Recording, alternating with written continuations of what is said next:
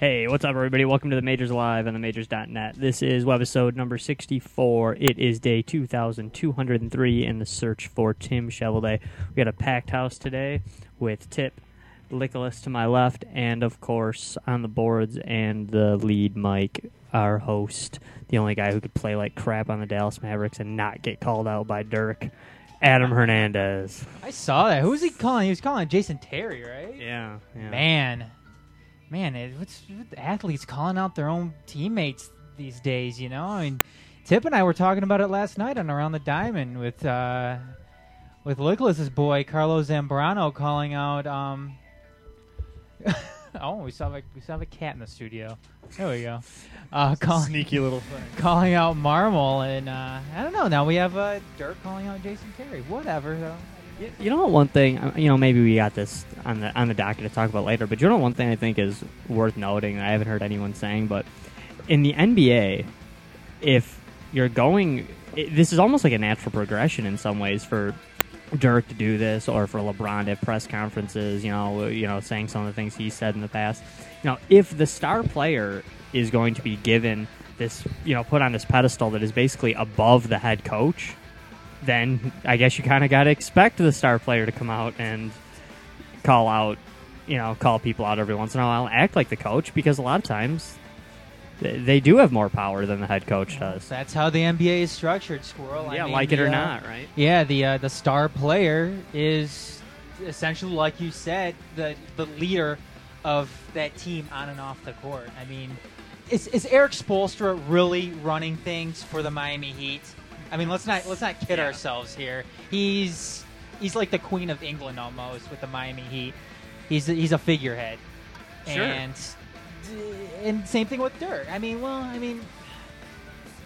I like Rick Carlisle. I thought he was a good coach. I think he is a good Mm-hmm. Yeah, I coach. I. I always liked him when he was with the Pistons. Um, I hated him when he was with Indiana, but uh, that's that's you know it's because I'm a Pistons. He was still good though. He was still a good coach. Yeah, I. But I mean, the only I think, and you run into problems like, for instance, in, in LA, when Phil Jackson was there last season, and you know throughout his entire tenure there, and when you know Kobe Bryant, obviously they they always had their run-ins and everything just because of you know Kobe being Kobe, and then Phil Jackson being Phil Jackson. So, yeah, I mean, definitely squirrel. I mean, I could. That, that's just the way the NBA is. You never see that really happening in football. I mean, I just said we saw it happen in in baseball. But that was more because Carlos Zambrano was pissed off that uh, his he lost his win in that game. Um, then he, you know, he called out like we said last night and Around the Diamond that he called the Cubs a Triple A team and that they're He was right. and they are right. Well, and you know, by Dirk doing this, you know, right or wrong, like it, dislike it, I don't know how people feel about this. I don't. I'm not really sure. I know how I feel about it, to be honest with you.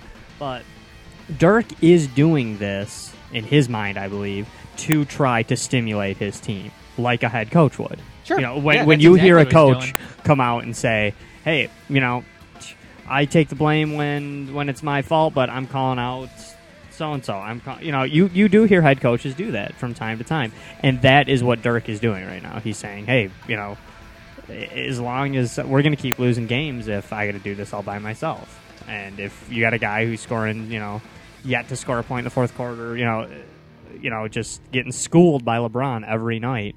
Then yeah, they're not going to win the series. Yeah, and we do have we do have some NBA Finals talk coming up in the uh, the second portion of our uh, of our roundtable segment here. Um, after the commercial break, uh, probably around the nine fifteen hour or time frame there.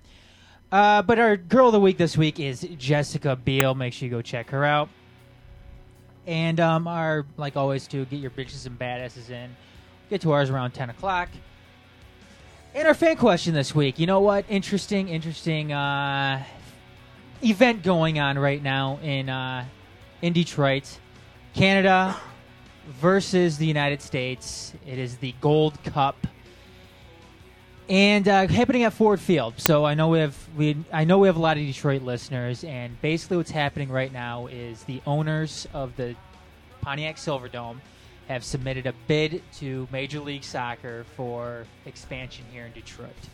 So that's pertains to our fan question this week. Would you support a Major League Soccer franchise in your city? I know Squirrel won't. Nicholas might. And Tip, I don't think he knows what soccer is, so. It's what they it's what they used to call football back when we were living in the British Empire. Oh, that's right. That's right. You know, hon- honestly, Adam, I'm not a soccer fan. It's true, but with that being said, I am a fan of the city of Detroit, and I don't I don't wish any ill will on the game of soccer or its fans. I just don't personally care for the sport. So, I mean, if a soccer franchise com- if they're gonna expand the soccer league, I would just assume, yeah, that they expand it to Detroit, and I hope it's successful. I, you know, I really do. I'm, um, you know, it actually, maybe I could take my eight-year-old girl to a soccer game. I mean, that's who likes soccer, right? Eight-year-old girls. I just don't want to see it at the Silverdome. Well, we will be. We will. I mean, hold your thoughts, everybody. We will get to uh, our fan question a little bit later on. Um, but first and foremost, we're going to go ahead and get to the roundtable.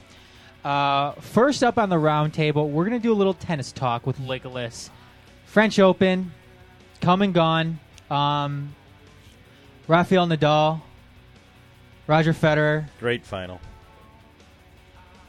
That's everybody's saying that this is one of the Yeah, I watched the whole thing. it's one of the best it's one of the best finals that you know maybe in French Open history potentially French Nicholas. Open, I could. I don't know about in the history, but Well, I was- I was- between those two, without without a doubt. It was the best match Federer played against Nadal in the oh yeah, I mean French they, Open. that's the sixth time they've played each other. The majority of other times, Federer pretty much got his ass kicked. Um, especially in I believe it was 08 when he just got. I mean, I think he won four games the entire match. It was it was not a fun match to watch. But uh, this this year, and Tip watched. Uh, Tip watched it as well, uh, and it was a fantastic match. It was honestly, it was basically the the the match of comebacks in every single set. I mean, I, I, then tell you the truth, the Nadal came back more than Federer did. Yeah, after the rain delay, I actually thought Federer was going to win the match. He he looked so good after that rain delay, and even I mean, Federer was down four two in the third set after Nadal had taken the first two, and uh, Federer won the next what four five out of five out of six games there, and won the third set, and started out the fourth set. Nadal serving, and he Nadal was down love forty, uh, and all of a sudden, and I, I just uh, watched it again about an hour ago. something you can tell something clicked in Nadal because he had been kind of playing sluggish. As they there was this like five minute rain delay at the was it Deuce? It was like six Yep. six at the or five five at the end of uh, the second set, which is odd place to take a rain delay, but it like torrential downpour for like five minutes and then they came back. But when he came back for about forty five minutes, Federer just forty five minutes, about an hour, Federer just dominated. And but then that love forty at the beginning of the fourth set, all of a sudden Nadal started throwing a big serve at Federer, which he isn't a big server or anything anyway. But uh, it was all of a sudden, and then from then on, he just he won six one in the fourth set, and just at that point you could tell it was just like I mean I, I already knew uh, I, I watched it after the facts. I already knew that Nadal won, but you could just tell. Like I don't. You watched it live. I know that. and Oh, yeah, Was it obvious that he was going Yeah, to win? it was then? over. It was over. It seemed like it. When it was five one, you knew it was over. Oh yeah. No, but I mean, Federer played outstanding. tennis. If he would have been playing anybody else, he would have won that match quite easily. I think. I think he ran out of gas. You know, he had such a great match against Djokovic, and you know that. But he he's you just gotta love Federer. He's he is just they're both just incredible ambassadors for the sport. I mean, uh, you you couldn't ask for two better people in a sport than uh, Federer and Nadal. Uh, No. they are just absolute class and just fantastic at what they do. For the most part it seems like Nadal has had his way with Federer he On, leads his, on, uh, on clay, yeah he leads the head-to-head series 17 to 8 which is um pretty remarkable Oh, I it's mean, good.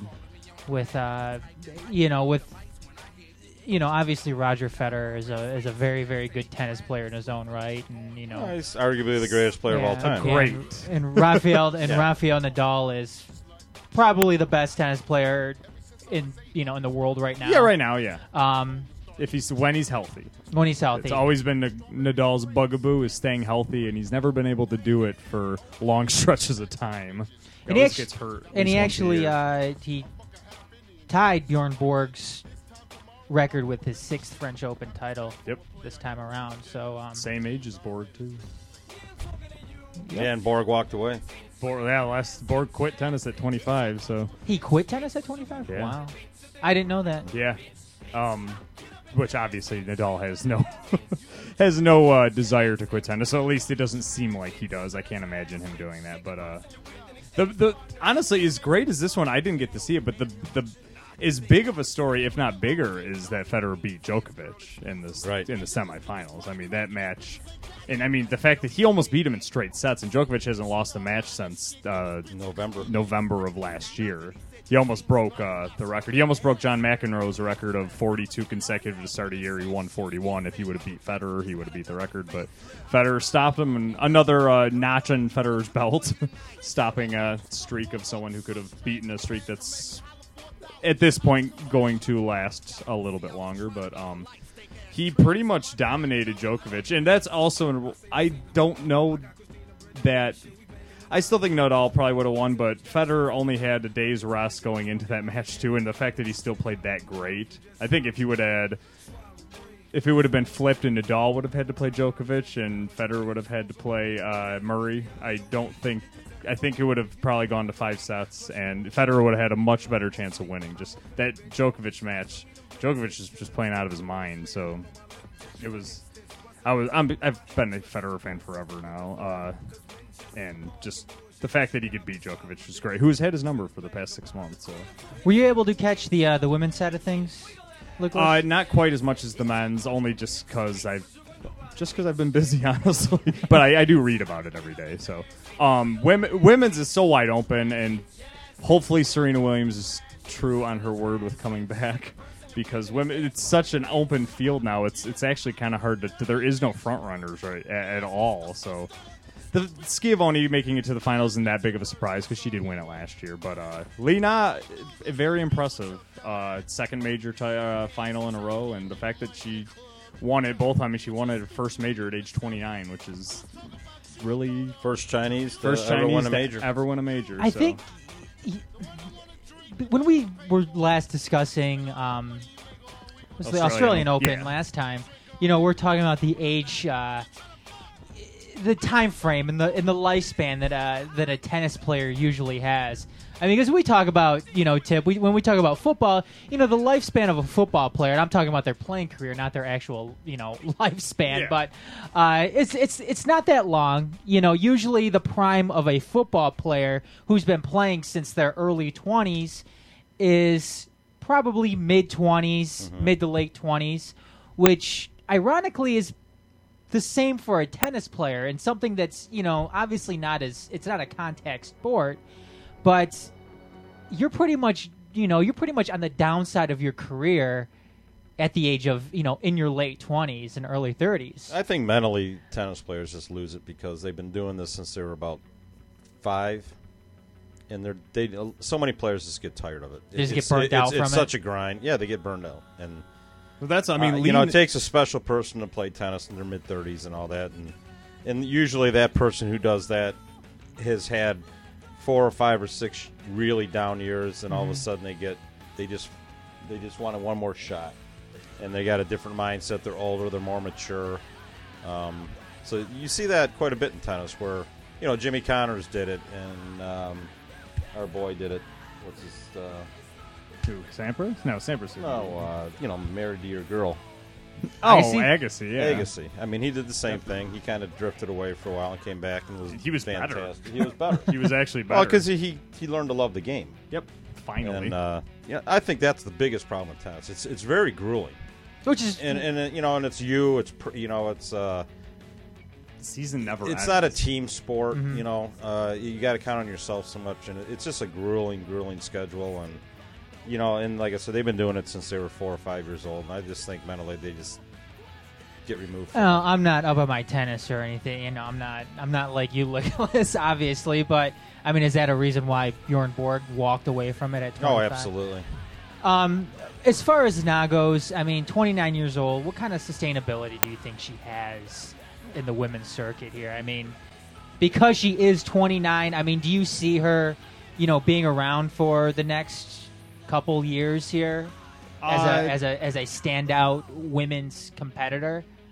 I don't- yeah, and the main reason Li Na you talked about quit. Li Na actually quit tennis when she was 21, and then she came back when she was 26. So she didn't play for five years. She like literally didn't play. She just came back. Like she was just like, uh, basically because of the way, the way the Chinese. It's uh, it's basically based on the Chinese government. The Chinese government normally controls everything. Um, and they used to take, I believe it's, it was 65 percent of all your winnings. But then in 2008 they opened it up. They called it a I can't remember. I just I just read about it. Um, like basically like uh, you're you're free a freedom card, um, which I mean means you have to foot the bill for everything. You have to make your travel plans. You have to pay for plane fare and everything like that. Um, and they just so I mean that was one of the main reasons she came back because she had the freedom to play. She hated the idea that uh, she, she's she's quite the rebel actually. I mean especially for a woman coming out of you know China and stuff like that. She's quite the rebel. So I definitely think she has another couple years in her. I mean, Schiavone is turns 31 uh, this month, and she just won her first major last year. So Well, I mean, speaking of the women, and you kind of hinted at it, um, you know, just a few minutes ago, Serena Williams looks like she's probably going to be coming back, playing Wimbledon to defend her title. Uh, she's going to be competing at a. Uh, is it the Eastbourne? Is that? It's I a, actually have it right here. I'll tell you in two seconds.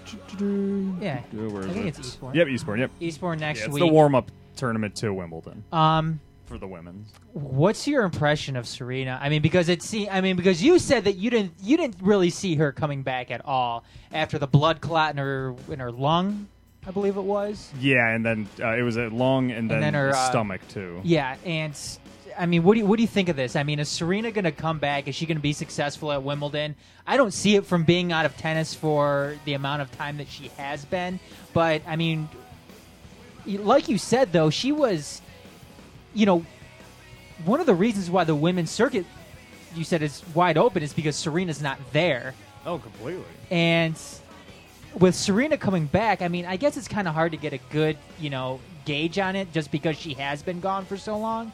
But what do you make of Serena coming back? I mean, do you think she can be competitive?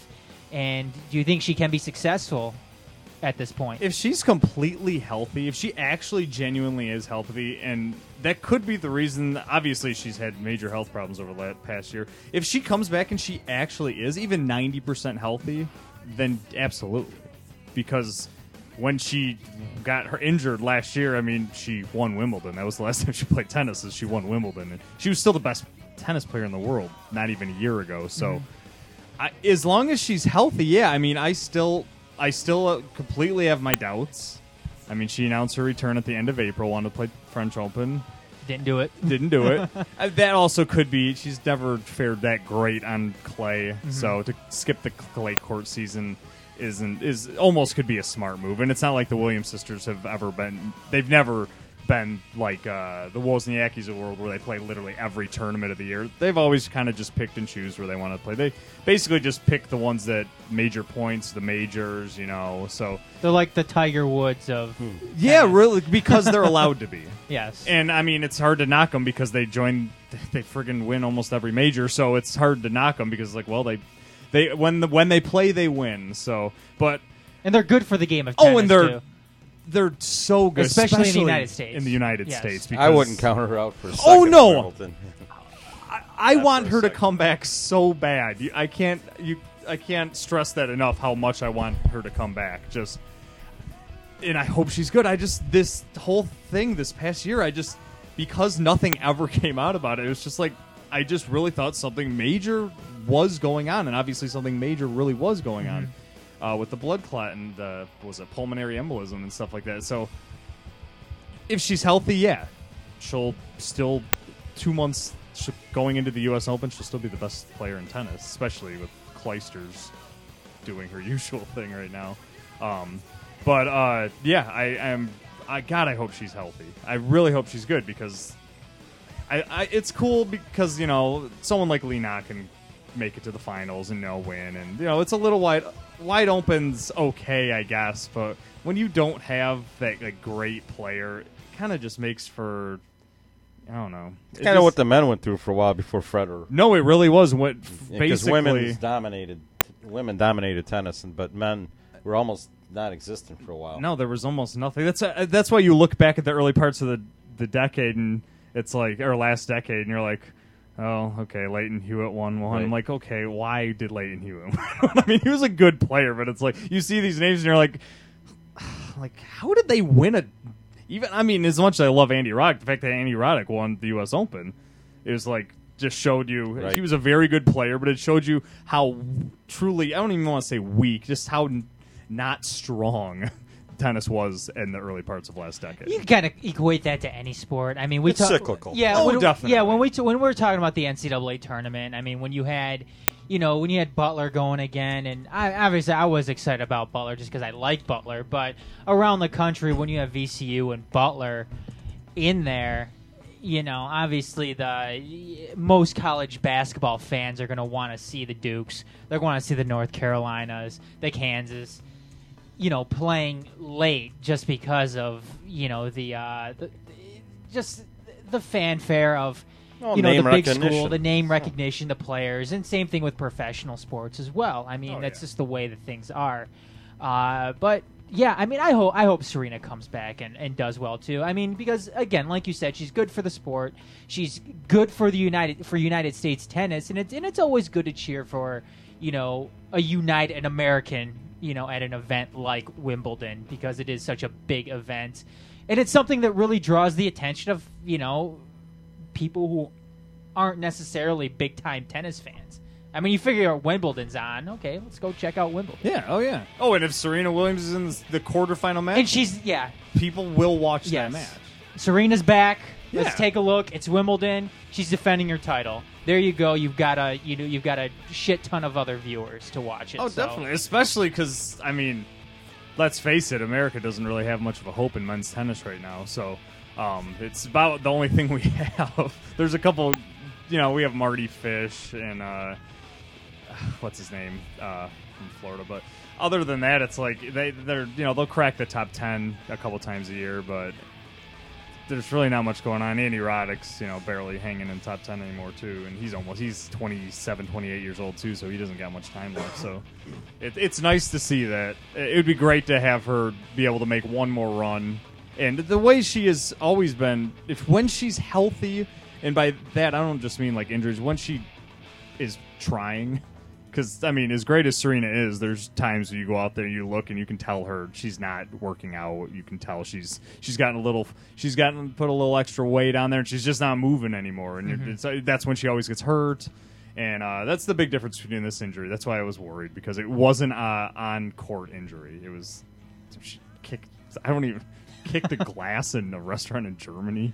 Cut her foot. I, they- that's like I still don't really know what it was, but uh, uh, yeah, no, I gotta hope she comes back, and I hope she's healthy and wins, or at least makes it to the finals. Because the best thing about, especially a sport like tennis, and it goes for every sport, but what makes someone like Federer so great is that Nadal came after him, and then Nadal had someone to beat. That's what's so huge, and that's why Federer beating Djokovic was so huge, especially in that main event, because it's like Djokovic just like he's up and coming. He is going to be the future. If Nadal still isn't, you know, he could easily still be uh, the future for the next five years. But Djokovic not winning that, it's like, well, he's not quite there yet. Maybe this time next year he will win that match, but just like Federer in Nadal's first three finals matches. The first two, Federer just smoked him. I mean, Nadal didn't even. He, he was so young. He was 19. He looked like he didn't know what he was doing out there. And as you continually watch them, it's like, wow, you can just see it. And Nadal starts figuring them out. And now it's now it's tables have turned, and that's what's cool to see in tennis. And that's what I would like to see it with Serena Williams. I want her to win a couple more, but then I want to see someone else come up, and her not just quit, but I want to see that person beat her and mm-hmm. figure her game out because. I mean, let's face it, no, no one yet, when Serena's healthy, can beat her still, and she's been going on for ten years now. So Well, we've got uh, coming up next. We've got USC losing their BCS title. Uh, Terrelle Pryor leaving OSU, and we've got some NBA Finals discussion. This is the Majors Live on the Majors.net. We'll be right back.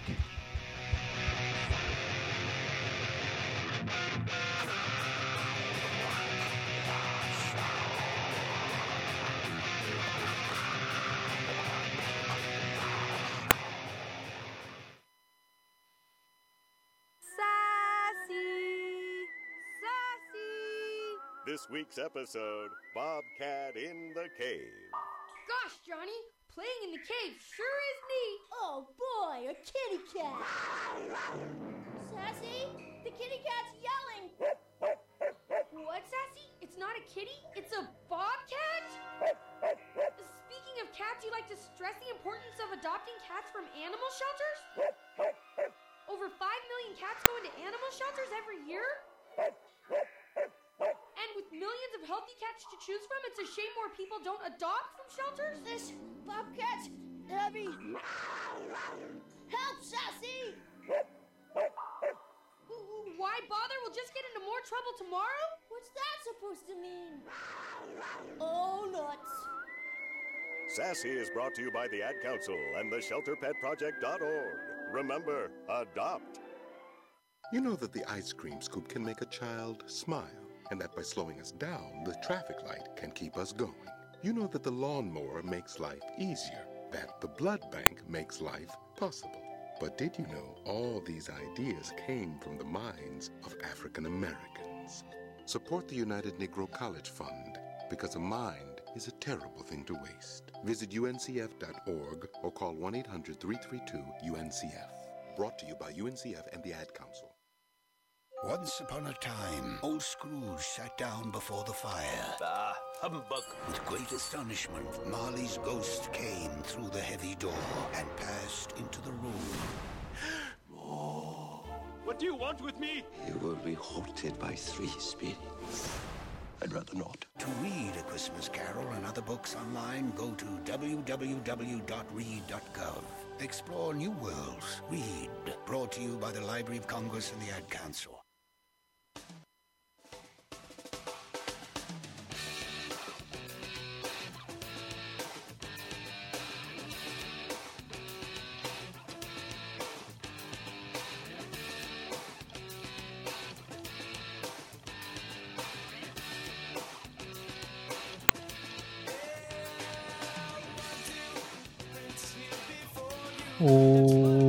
Welcome back, everybody. The Majors Live on the Majors.net. 734-259-4941 is the number to call in. Text at 248-429-7729. Leave us feedback on our Facebook pages as well. Facebook.com slash the Majors X or Facebook.com slash TMSNX. Um, our first half hour, we covered the French Open, both men's and women's, and discussed uh, whether or not Serena Williams, how effective she will be uh, coming back to Wimbledon to defend her title, because she will be coming back. Uh, and we, you know, and we also agreed that this is that this is great for tennis. It's good to have her back in there. Um, it's good for tennis in the United States, uh, just because she's such a polarizing figure. She's, you know, she's a she's a big figure. She is, she is women's tennis still. And you know, like I said, it, it'll be good to have her back. It'll be good to see her competing again because it wasn't looking good there for a while. you know, whether or not she was going to be able to come back. Um, we've got some more news coming out in college football. Obviously, the uh, the OSU Jim Tressel thing was hot last week. Um, this week, uh, the big news coming out is USC stripped of its 2004 BCS title when they when they defeated, well, actually they killed Oklahoma. Uh, what was the final score on that one? It was 51 to 20 or something like that. I think it was like 55 to 19, if I remember correctly, on that one. Yeah, something like that, though, Tip. Um, but yeah. So who won the game then? Well, you would you would think that maybe they would give it to Oklahoma, but the BCS has said that they're just going. They're it's there's going to be no winner that year. Um, which So no one watched the football game that day. nobody. Oh, it wow. never. It never. It never happened. Tip. Huh? Never happened. Amazing. And you know whose fault it is? This is so stupid. It is stupid, isn't it?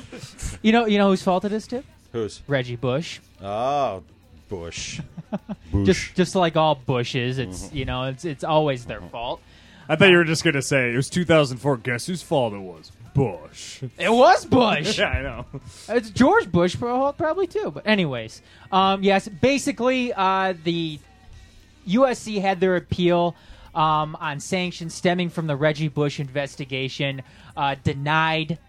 I believe it was last month, um, yep, May 26th, and the BCS, based off that, just decided to go ahead and strip USC of that 2004 national title. Um, they also have to vacate their participation in the 2006 Rose Bowl, which USC lost to Texas 41 to 38 in that national championship. So who game. did Texas beat to win the national championship?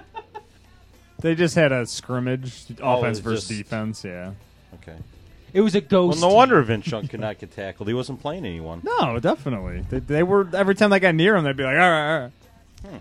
Yeah, Crazy. Uh, they have to. Uh, let's see here. Uh, this comes from Bill Hancock, the BCS ex- executive director. The BCS arrangement crowns national champion, and the BCS games are show are showcase events for postseason football. Um, one of the best ways of ensuring that they remain so is for us to foster full compliance with NCAA rules. uh, according and keeping with the NCAA's recent recent actions, USC's appearance are being vacated. This action reflects the scope of the BCS arrangement and is consistent with the NCAA's approach when subsequently discovers infractions by institutions whose teams have played in NCAA championship events. Um, yeah, so uh, in addition to that, they had to give back their uh, their trophy, their Heisman Trophy for uh, for the Reggie Bush one back in 2005. Obviously, Reggie Bush had to give back his Heisman Trophy to uh, to the Heisman Committee, and There's two Heisman trophies. yeah, the school gets one, and No then kidding. and then Reggie Bush. If I was Reggie Bush, I I would actually didn't I'd have that. sold it at a pawn shop for like five hundred bucks. I would I would be So low. Just gone to the friggin' Well, just tell parlor. him since I since there wasn't a national championship game or anything, there was never a trophy. Like, Yeah. what trophy? Tro- yeah, what trophy? What are you talking about? There Just wasn't a not have national it there. champion that year. Remember? Yeah, That's yeah, what I- you just said. I, I didn't win, so I would. there is I'm, no trophy. I'm with you, Squirrel. I would be uh, at the Gold and Silver Pawn Shop, hitting up Chumlee, Rick, and uh, and Big Hoss on the History Channel. You can watch me selling my Heisman Trophy to. for Uh, an appallingly low price. oh yeah. Oh, I'd I'd give them the money. Oh, when, Oh, yeah. when they wanted the trophy back, I'd be like, "Oh, sorry, man. Hey, I, I got two hundred bucks for it. Here it is. Here, here's." well, no, That'd be so great. some- sometimes the old man on the show, he's like, "What do you want to do, son? Do you want to pawn it, sell it, or donate it?" I'd be like, "I'll donate it." yep, that would be awesome. I might give it to Ron Goldman so he can make some more angel pins like he did with the OJ Heisman. What? It's not. It's not too soon. Tim. God, I haven't heard that uh, that name in such a long No time. kidding. no kidding. It was Ron Goldman, right? Yeah. Yeah. That was the dad's name. no, I thought Ron was the one who got murdered. No, that Ron's was the one that got killed. killed. Who was the, who was the dad? I can't remember his name. Uh, no, that was it was Ron Goldman and uh, Nicole Simpson, right? I think so. Yeah. Yeah. No, yeah, that's who he killed Squirrel's looking. or it up. allegedly killed. He didn't kill him. Come on. yeah. Anyways, though, um,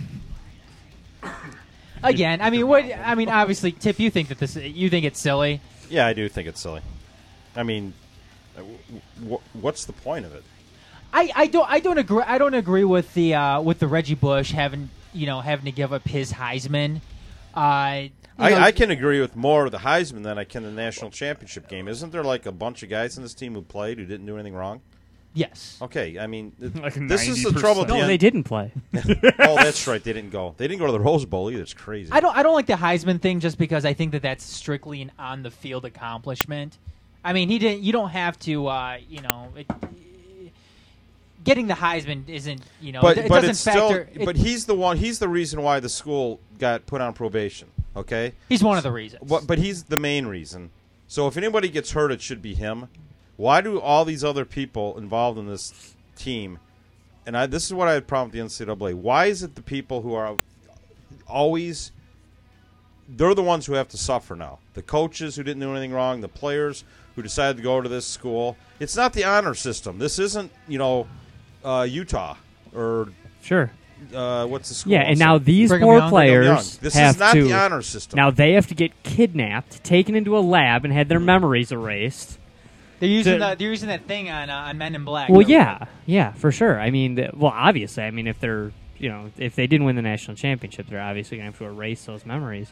So yeah, I mean, that's it's not their fault. I mean, here we are kidnapping young men. Some of them didn't even make the NFL, and Most erasing their memories. yeah, Only most of them don't make the NFL. Well, from an This was going to be like the greatest. This is what was going to like be their claim to fame for the rest of their life. Not to say they weren't going to go have good families and good lives and good careers or do whatever, but this was going to be their claim to fame for the rest yeah, of their the And actually still is. Yeah. I mean, actually still is, but now they'll have this little cloud. You know, every they, they can't go to a party and Right. bring this up without somebody saying, "Isn't that the team? Didn't you get it revoked?" Yeah, and, but yeah, we did. Yeah, exactly. Now that guy's got to go. Yeah, yeah. It's we technically did not win the national championship. You know what, Squirrel? I, don't- I don't know if it hurts that much from a player standpoint. I'm sure it does, but I don't think it hurts as much as we may think it does. I think it, I think it's it hurts more from an administration standpoint at Yeah. the school than you know. well, than and once than a again, player. it all boils down to money, and that's what they're hurting them at. Th- th- that's what they're when you lose scholarships, Which is why they do it to team doesn't win, you lose money. And- Well, I'm wondering if they had to lose, or I've, I'm wondering if they had to give back the money that's involved with that game. no, Pete Carroll has it in Seattle, but he didn't know anything about it.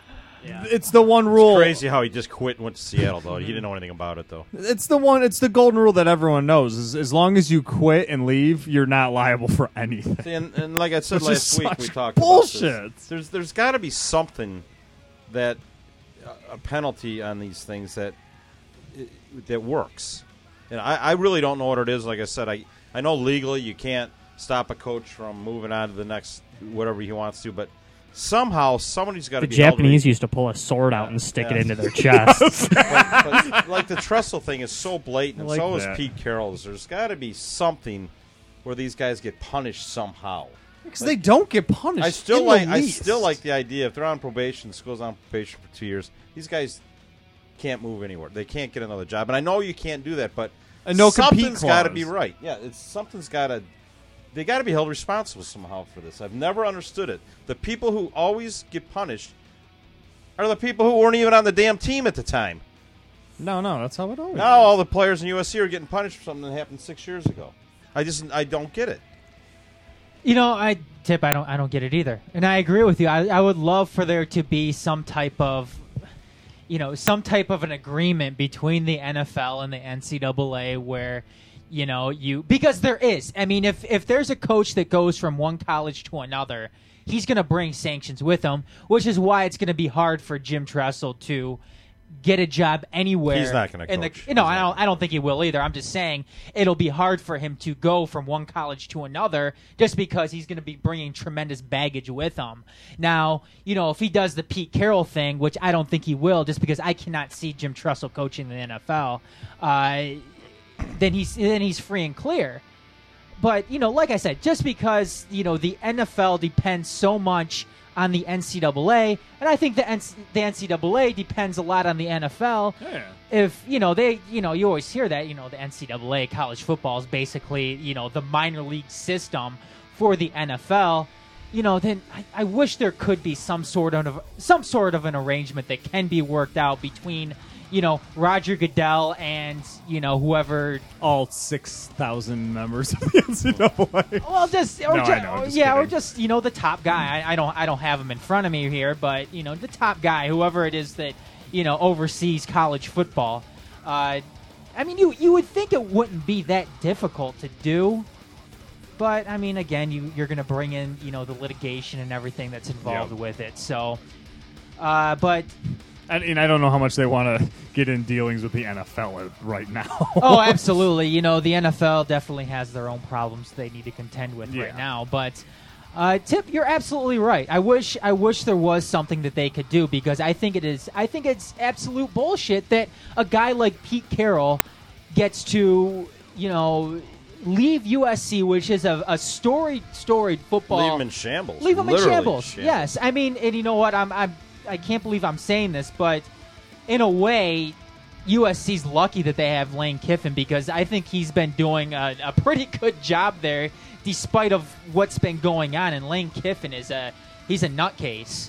I mean, he's he was perfect for Oakland, but um, It's proof that you can't put two crazy people together. Exactly. They, they, it doesn't work. Exactly. Um, but you know who kno- who knows what who knows what things are going to be like once you know everything's over with there at USC. Once their once their postseason ban is over with, once they get all their scholarships back. Um, I hope that they come back just because USC is an important team out on the West Coast.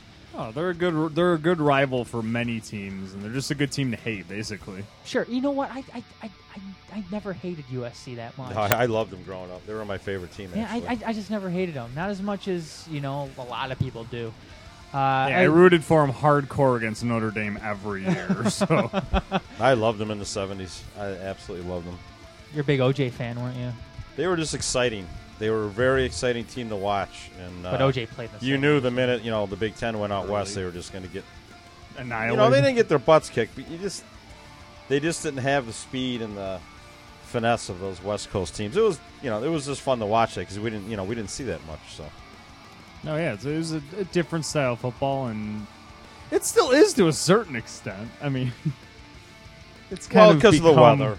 Yeah. Oh of no, it's- definitely. Mostly it's because of the weather. It's totally because of the weather. You'll never see USC play in But, Notre Dame in November. But as a young kid watching it, there's nothing better than on a Saturday or Sunday in the middle of the winter to watch guys play football when it was 70 and sunny. You're just like, man, I wish I was there. oh, that's why you think the watching the bowl games on New Year's Day is so great. But uh, you or Ohio State could be looking in a crystal ball right now Easy. with uh, They're with easily going to get that sanction. yeah with what's going on at USC. Um, you know, Ohio State. They're going to get their asses handed to them. They could, they could, and um, you know what? They and we're we're seeing something happen right now with Terrelle Pryor. Terrelle Pryor, the big news today, um, leaving Ohio State University, which is something we could pretty much see. Yeah. I think we um, said that about two months ago, didn't we? Yeah. You predicted it a while ago, dude. Did I predict that? Yeah, I illed you bad for it because That- that was me was that that you predicted the that, supplemental? yeah. Okay, Yeah. and I illed you pretty hardcore about it. But 'Cause yeah, of the he's- supplemental draft. But yeah, that's yeah. What else is he going to do? No, nothing. He can't now go he, back. Now to he has State. to. He Yeah. can't No. go back to Ohio State.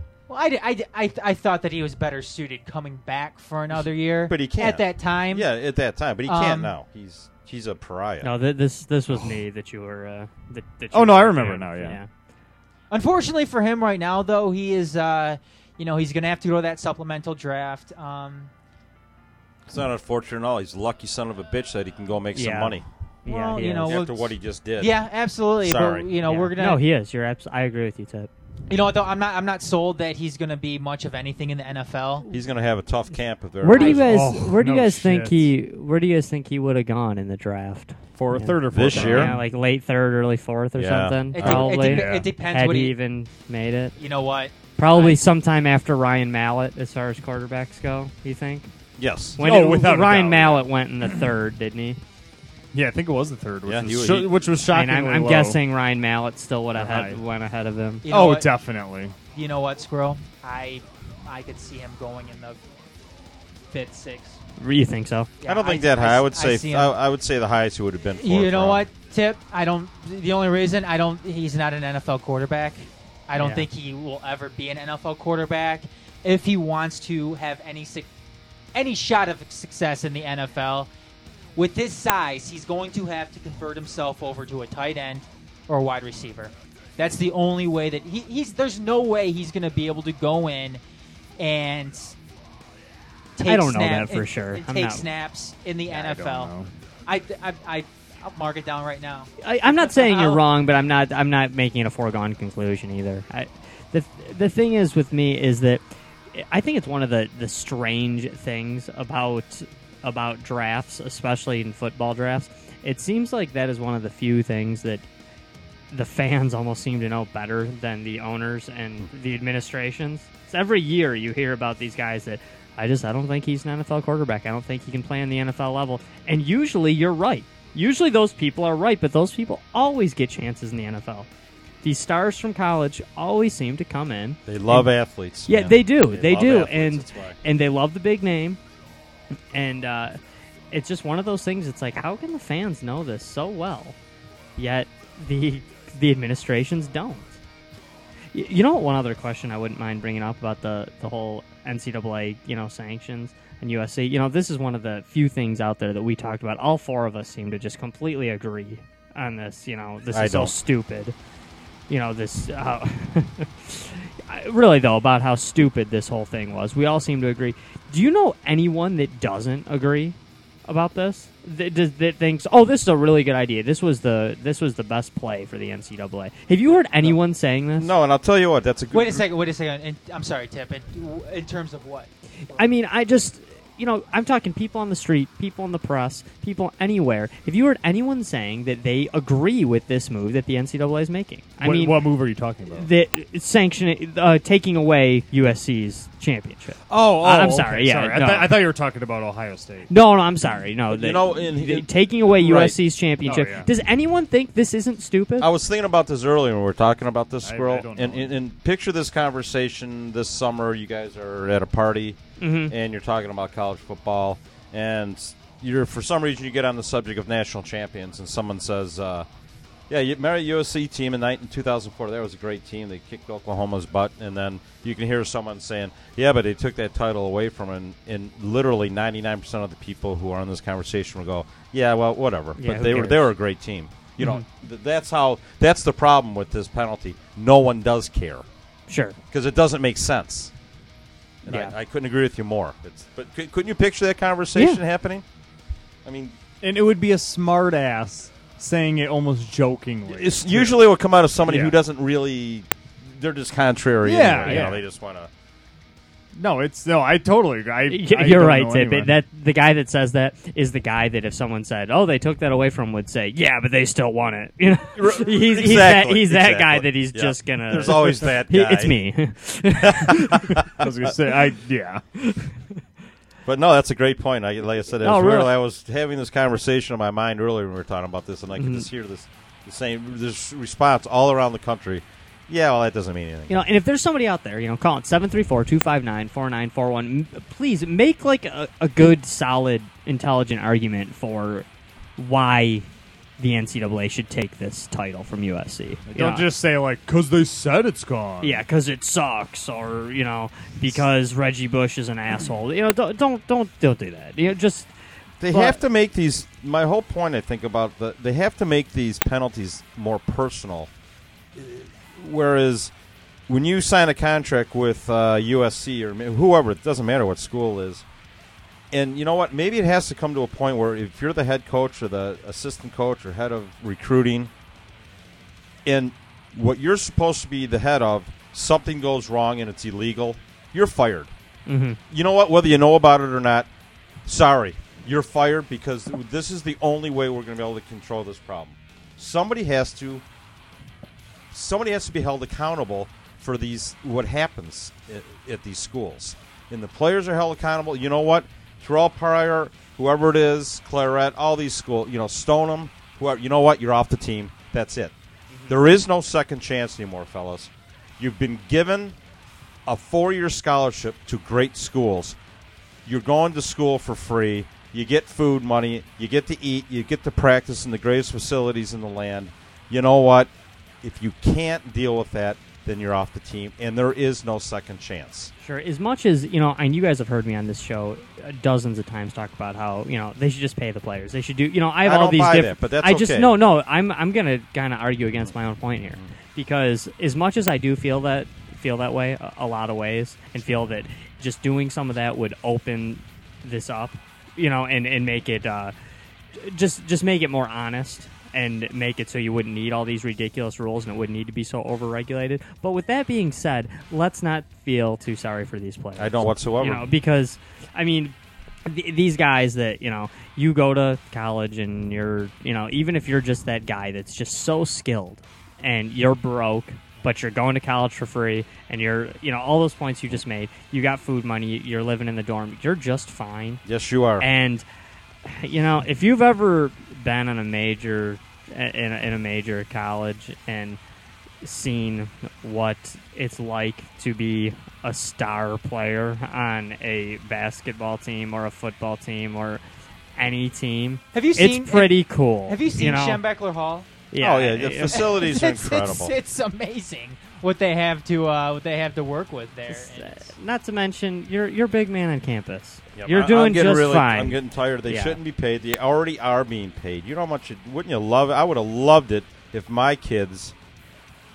Oh wait a minute! They weren't great sports people, although they did great in school. They weren't allowed to go to school Mm-hmm. for free because you know. you didn't plant yourself before you threw. You know, I just, I just, uh, it drives me crazy when I hear that argument. yeah. These guys who barely get a C average or C minus or D plus get to go to a major university for four years for free, and we're supposed to feel bad for them. Nope, sorry, Yeah. don't.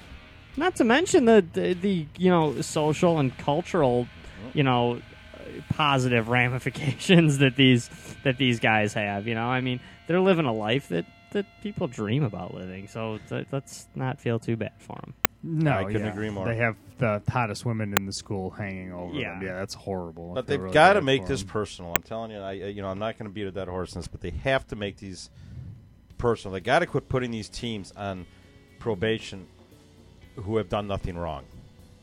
Th- That Yeah. that drives me nuts. Well, it just the idea of taking away a championship that was won by these players and these schools, these organizations, the idea of taking that away from everyone involved and just saying there was no champion that year. Which, for one thing, why would the NCAA, some an organization that's been around for decades and decades, and why would they want to have this one empty year? How stupid does that make them look to have this one empty year? First time this has uh, happened in the BCS since they've had Yeah. polling. I mean, why would you But want? it, it just doesn't even make sense. There's no point to it. Eh, there isn't. Someone please So- call in and tell me a point to this. And that's what I'm saying. Aside from being wrong, it's just stupid. Why? Why are they doing it? Why would they do that? It doesn't make any sense. It's just it's just extra added punishment. It- it's it's That's- because of the NCAA. They're doing it for themselves. They're not doing it because it's right.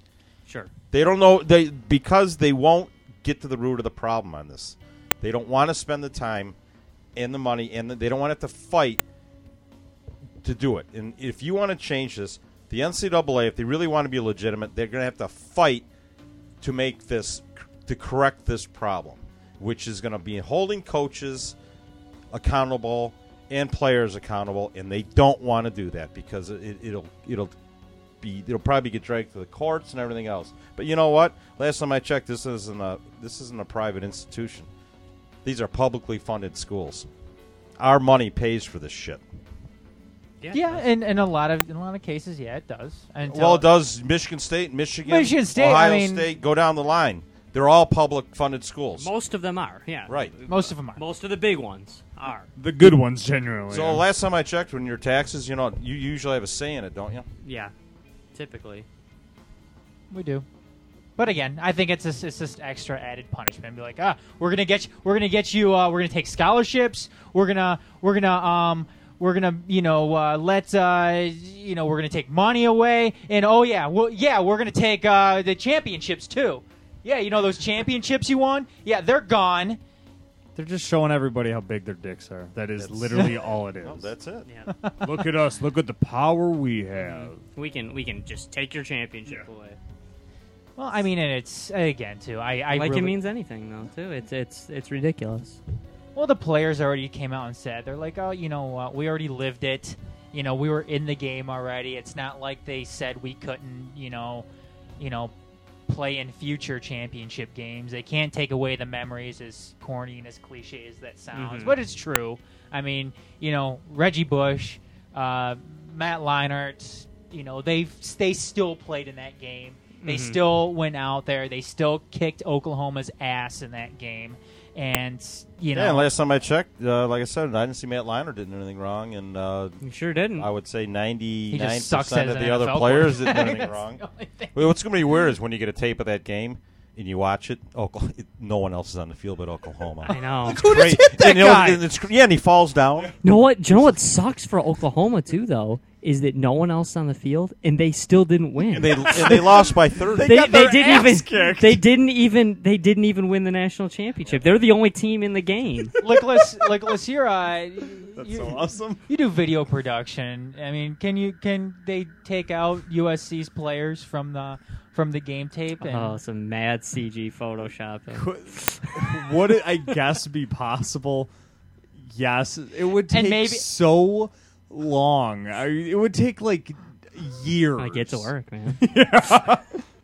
BCS, It would take years. NCAA. If you need to get a hold of Nicholas, just email us here at the show. Email at Yeah. themajors.net, and we could uh, and you could hire Nicholas to take care of all of that Definitely, for you. I So, can do that for you. Um, anyways, we're gonna be crashing the net here in just uh, hey, Adam.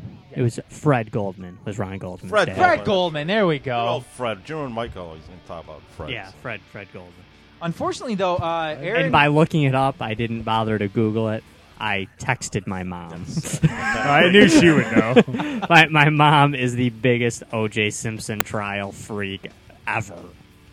She she could tell you anything about the O.J. Simpson trial and proceedings before, after, everything about it. I still think he's innocent.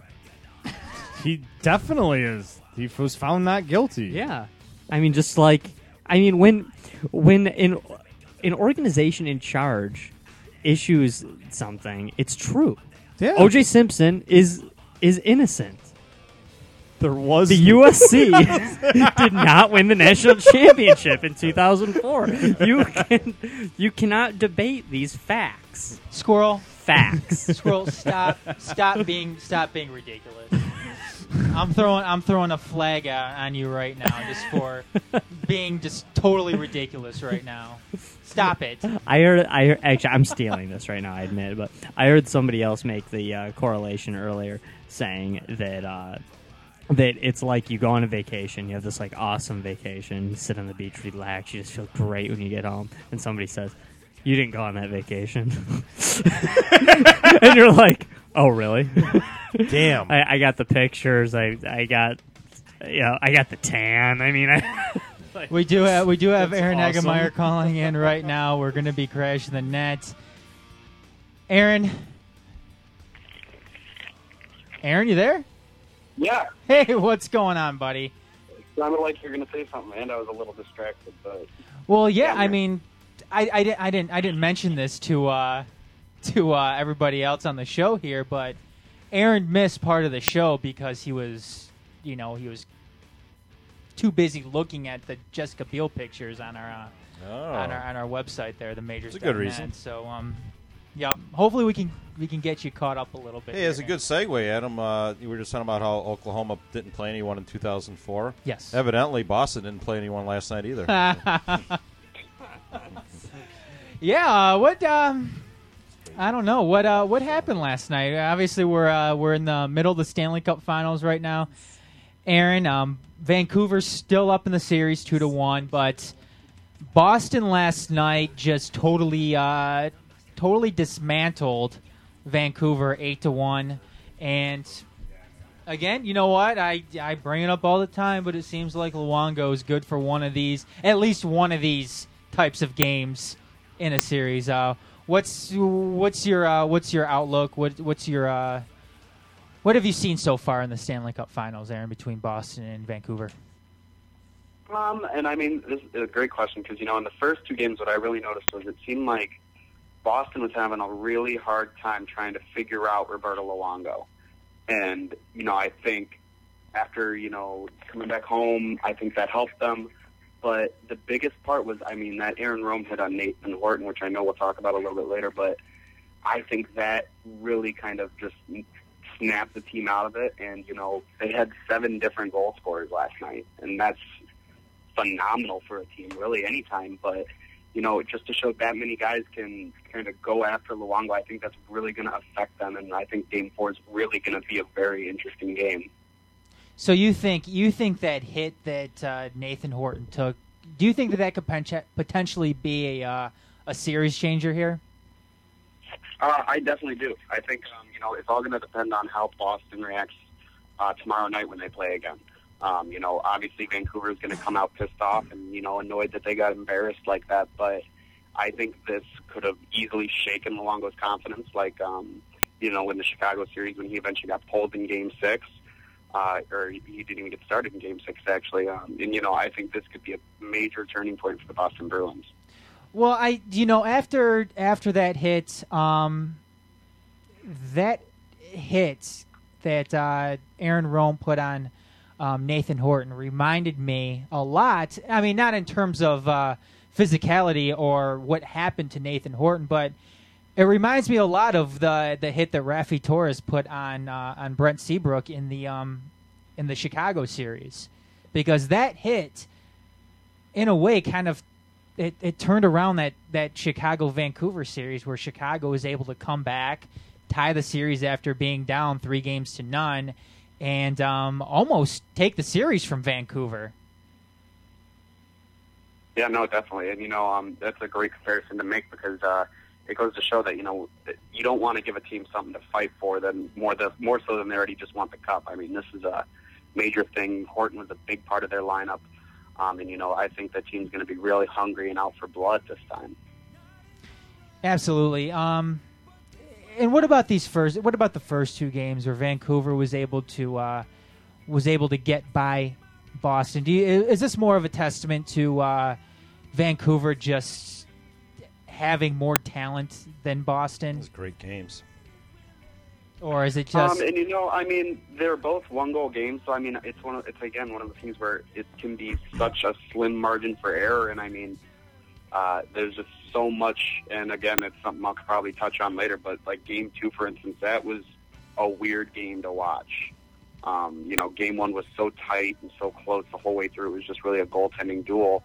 And you know, you can't say enough about Tim Thomas. He's been phenomenal for that team, and Luongo's also been very good, except obviously last night. But you know, it's something where it you almost can see these teams are evenly matched. You know, on paper, for Vancouver should have the edge. They've got more star players, much better forwards, but you know, Boston's come together as a team and they're playing very well. You know, they're the type of Bruins that you've seen all year, and they're you know hard to play against. They always they'll finish every check they can, and that'll wear everyone down despite how talented you are. Well, let's let's talk a little bit about that hit last night, Aaron, because it seems like that was, uh, you know, that seemed to be the the other big story coming on this game. Um, in the first period, Aaron Rome uh, just leveled Nathan Horton, and Nathan Horton suffered severe concussions, had to be taken off on a stretcher in the game. Uh, Aaron Rome was assessed a five minute interference penalty and a game misconduct. We find out today that he's going to be suspended for four games, which is um, which means he's done for the rest of the Good. Stanley Cup Finals. I agree with you, Tip. Uh, but I mean, with the loss of Horton, with the loss of Rome, what does this do to both of these teams right now? Well, you know, and for Boston, it kind of is. I mean, it's a big loss for them. Definitely, he was a big part of their uh, top two lines and a big power play forward. But um, you know, it's going to let them insert Tyler Seguin, and you know, you can't say enough about that kid either. You know, he's number two draft pick. He played phenomenally when he had to come in last series against Philly, and you know, it's something where you just don't you, you can't underestimate them because he, that's a great player right there. He's young, but he's gonna be able to produce some offense. And as for Vancouver, that's a big hit because they've already they've got a big blue line, but they've been suffering with penalty or injuries, and so that's going to be a big loss because Aaron Rome, despite being a, a pretty mediocre player, he's a big presence in the locker room, and you've seen it in multiple press releases by that team. Uh, and like I said today, uh, Aaron Rome was assessed a, a four game suspension for that hit. Uh, what, what do you make of the what do you make of the punishment, Aaron? Do you do you agree with it? Do you think it was too much? Do you think it was too little, or do you think it was about right? Um, it, it seems like a lot, you know, suspending the guy for the rest of the playoffs when he's worked so hard to get here, and this is where everyone wants to be able to play the game. You know, it was a bad hit. The guy blindsided. It wasn't necessarily, you know, an east-west hit where he got him very vulnerable, but you know, there's, some of the blame does have to go on Horton for this. He put himself in a vulnerable position, and he was just watching the pass he made. Aaron, I have to I have to ask you a question because, and I we're I'm I, I know uh, I'm going to be in the major minority here, and I know I'm always light with hits because I never think they're as bad as everyone else does. But honestly, I saw the hit, and I didn't think it was a big deal. I really don't think it was a big deal. I do agree with you that I think Horton put himself in a terrible position, and I I understand that it was a, a little harsh, but at the same time, they, the, it never gets talked about the, these guys who get hit. Uh, you know, maybe yeah, you gotta you have to know where you are. And You gotta lift your head. I that's agree. you gotta lift your head, and I, I see the same with same with the whole Chara hit in Montreal. I watch hits like that, and it's like they're brutal, yes, but I think part of the blame is on the guy who wasn't paying attention. Oh, definitely. And, you know, I definitely agree with you. And it's even harder to kind of make these decisions, especially on like open ice. It's so much easier to say, you know, when a guy gets crushed in the boards, oh, well, that was that asshole's fault. He went right into him. I mean, yeah, Horton can definitely be blamed for a lot of it. It's obviously something you don't want to bring up, you know, considering the guy who was in the hospital all night. No, exactly. it, you know, but um, Aaron Rome was definitely it was a charging hit. So I mean, there's no reason that he needed to go at him that hard or that fast. Then that's why I It agree with the like- suspension. Yeah, and I mean, from what I was, I watched replay a couple times. He didn't leave his feet. You know, it, w- I mean, Kronwall's made more dangerous hits than that, and luckily he hasn't gotten in trouble for it like this. But you know, four games is a lot for a playoff series, and uh, it's definitely going to hurt Vancouver in that aspect. Aaron Rome, uh, this is his second uh, game misconduct penalty that he's had in this playoffs. Um, he had one back during the San Jose series. He had one. Um, this is his third of the season. He had one earlier in the season, and then this is his fourth of his career. So, I mean, it's not like he's a headhunter type of player. I mean, it's not like he's been suspended before for this. It's not like he's a Matt Cooke. Um, but he, I guess, he does have a, a bit of a history, a recent history at least, prior to this with uh, with taking some with taking serious penalties, you know, in a game. Uh, for me, I see this as more of a respect type thing. I think players, and I and I said it before during our crash of the net segments that players in the NHL really need to start respecting each other on the ice. And again, and, and I think this is another reason why he was assessed such a, a big suspension. This is why he was. I think this is a big reason why he's gone for the rest of the Stanley Cup Finals because the NHL is taking a bigger stance on these hits that cause severe concussions, which is what Nathan Horton, you know, obviously sustained. Uh, but I, you know, I, I look at the play, and yes, it was a clean hit if he had the puck, and and and I agree. You know what, Horton needs to be more aware of what's going on on the ice. He shouldn't be looking at his pass. Um, he especially when you're going up. I mean, it's you know going up the middle in hockey is almost like going up the middle in football. If you're a wide receiver, I mean, you have the chance of getting your head taken off, and that's obviously what happened to Nathan Horton. He got his head taken off by Aaron Rome. But when I looked at the replay, Aaron Rome had the chance. He had the opportunity to let up and not take him out, especially because Nathan uh, Nathan Horton wasn't looking where he was going, and I and again that's that's and I and I may sound like I'm trying to uh, you know wussify the game, you know try to soften up the game, which Nicholas is saying I am, but you know it's it's a, it's a, for me it's a respect type of thing. You know what? Players need to start respecting each other more when they're out on the ice. You know, or else we're going to have more injuries like this happen. We're going to have more star players go down. I know Nathan Horton isn't a star player, Star player for Boston. but he's a he's a very you know he, again Aaron said it himself he's a he's a very important player for Boston. Um, but we saw a concussion happen with Sidney Crosby this past season, where he, he was out for the rest of the season. You know, and that happened back in the in the Winter Classic. And it's it's just it's just a respect thing for me. You I know, agree. p- players I agree. need to st- players I agree need with to you too, Adam. respecting- Exactly, players need to start respecting each other out on the ice, and and I in a in a way I do I do agree with what uh, with the suspension too, just because um, Horton was seriously injured on the play, and who knows what's going to happen to him when he comes back. I mean, because not only in hockey we've seen concussions uh, just totally turn the career around of players, even in baseball. Look what happened with uh, look what look what's happening with Justin Morneau. Look how long he was out, and this is baseball that we're talking about. Baseball isn't a contact sport for the most part. Hockey is. Who knows what's going to happen with Nathan Horton from here on out? Um, one other thing that I want to get, I want to get to my favorite. Everybody thinks that Roberto Luongo is my favorite player on the Canucks. Um, my, my actually my favorite player on the Canucks is Alex Burrows.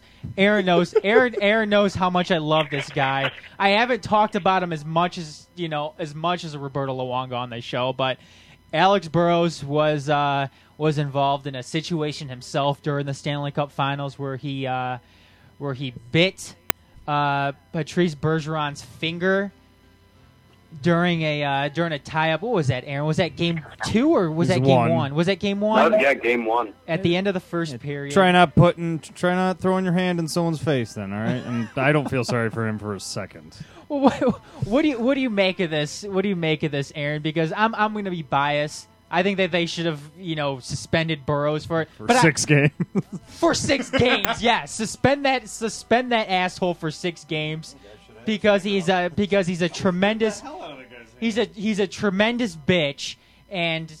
No, I'm not gonna. But anyways, I, Aaron, what do you what do you make of this? Because it seems like they're having some fun with it right now, um, with that whole biting thing. And what, what do you make of it, Aaron? I mean, and I think it's honestly a bit of a joke. I was, I agree with you a little bit, Adam. There, I mean, and that's why I said earlier, you know, game two could have been so much different because Alex Burrows had a huge part in that game. And honestly, I think he should have gotten a game suspension for that because that's something where it's so unsportsmanlike, and you know, scrums are going to happen after the whistle. It does, but you don't bite a guy. I mean, No.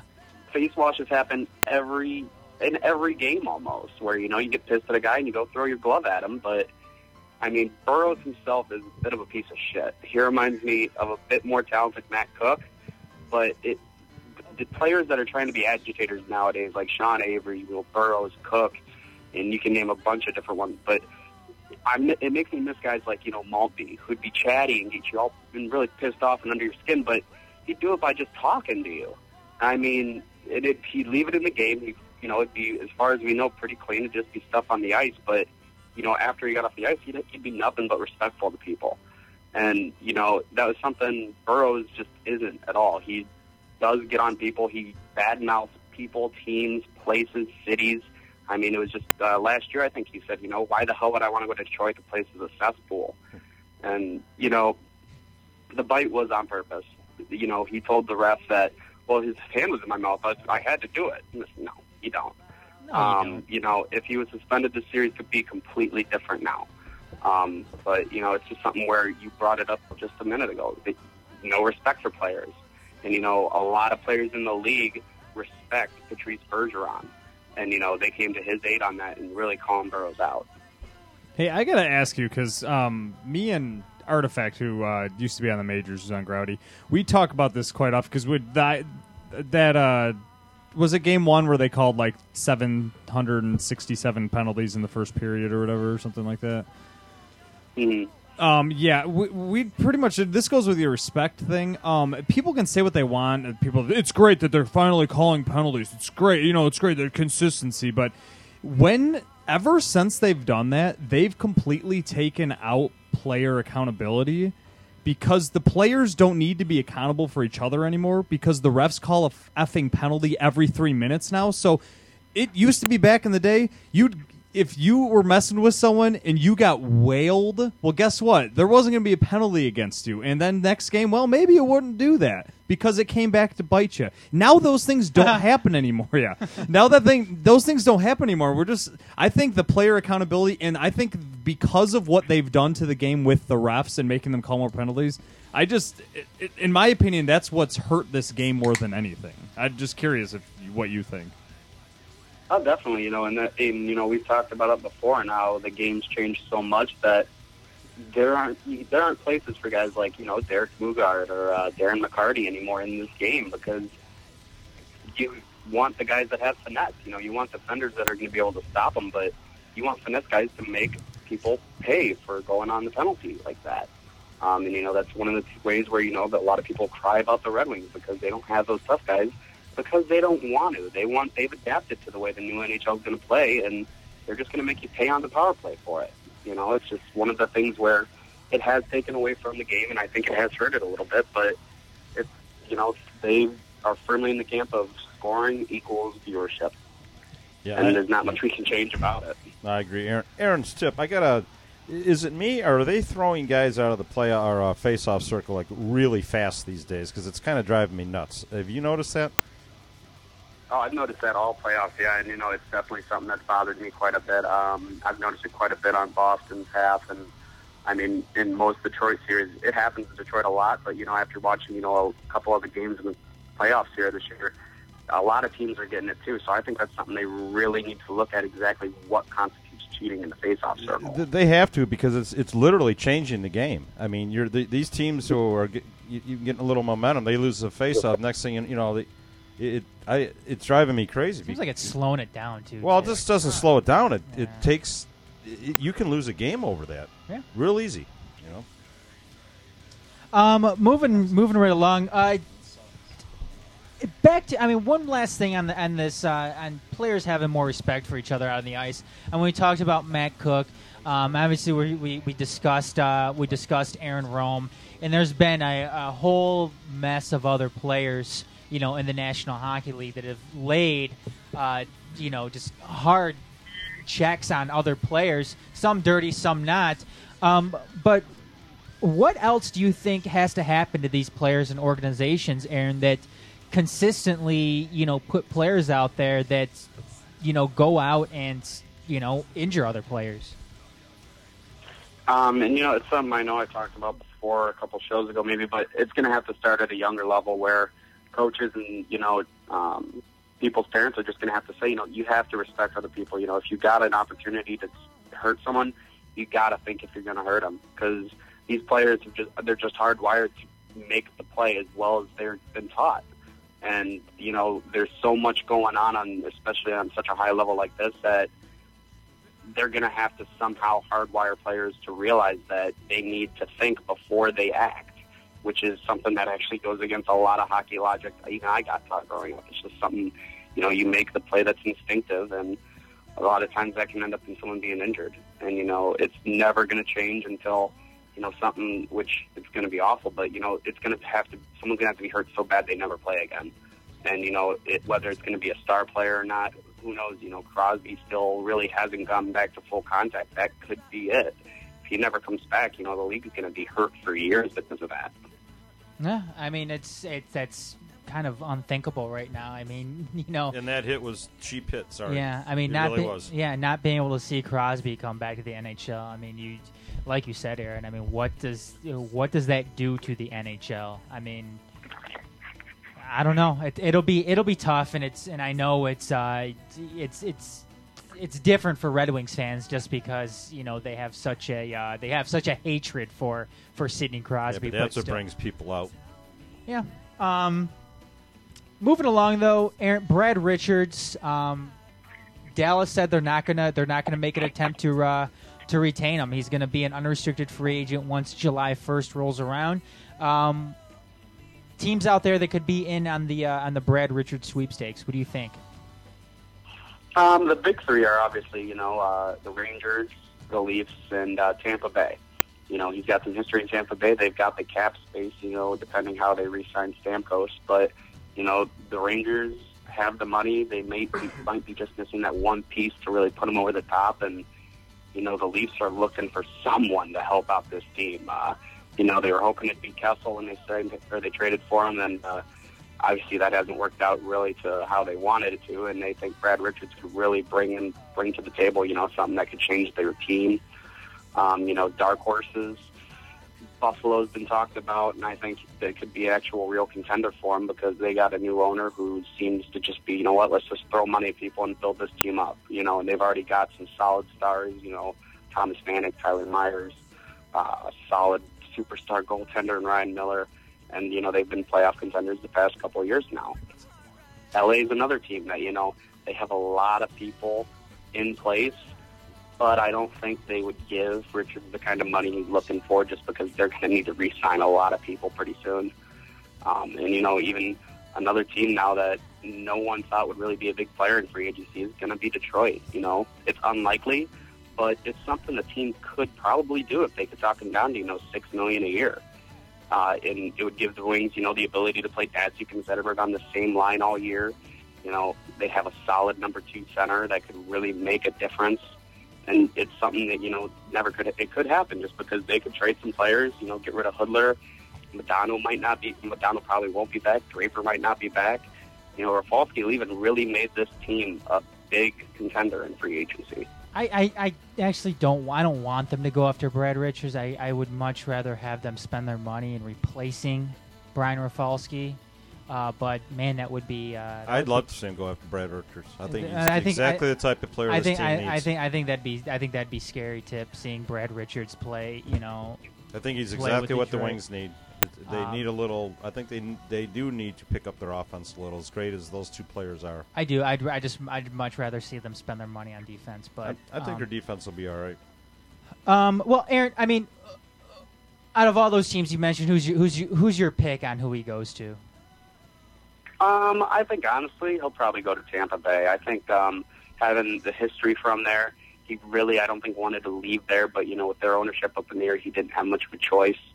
Um, you know, they've got a solid team going right now, and I think he could easily see himself being a you know a key piece of that puzzle. All right. Well, next up, Colin Campbell out. The NHL's head disciplinarian, um, no longer, and it looks like uh, Brendan Shanahan, former Red Wing, former Hartford Whaler, former St. Louis Blue, uh, New York former New Ranger. Ranger, former New Jersey Devil, um, is going to be the uh, the new head disciplinarian in the NHL. Uh, what do you think about all this? Colin Campbell was obviously he had that position, I believe, since what 1998. Aaron. Yeah, it's been uh, yeah, pretty much almost since he left the Red Wings there, and after he left New York after coaching there, he pretty much took up this job.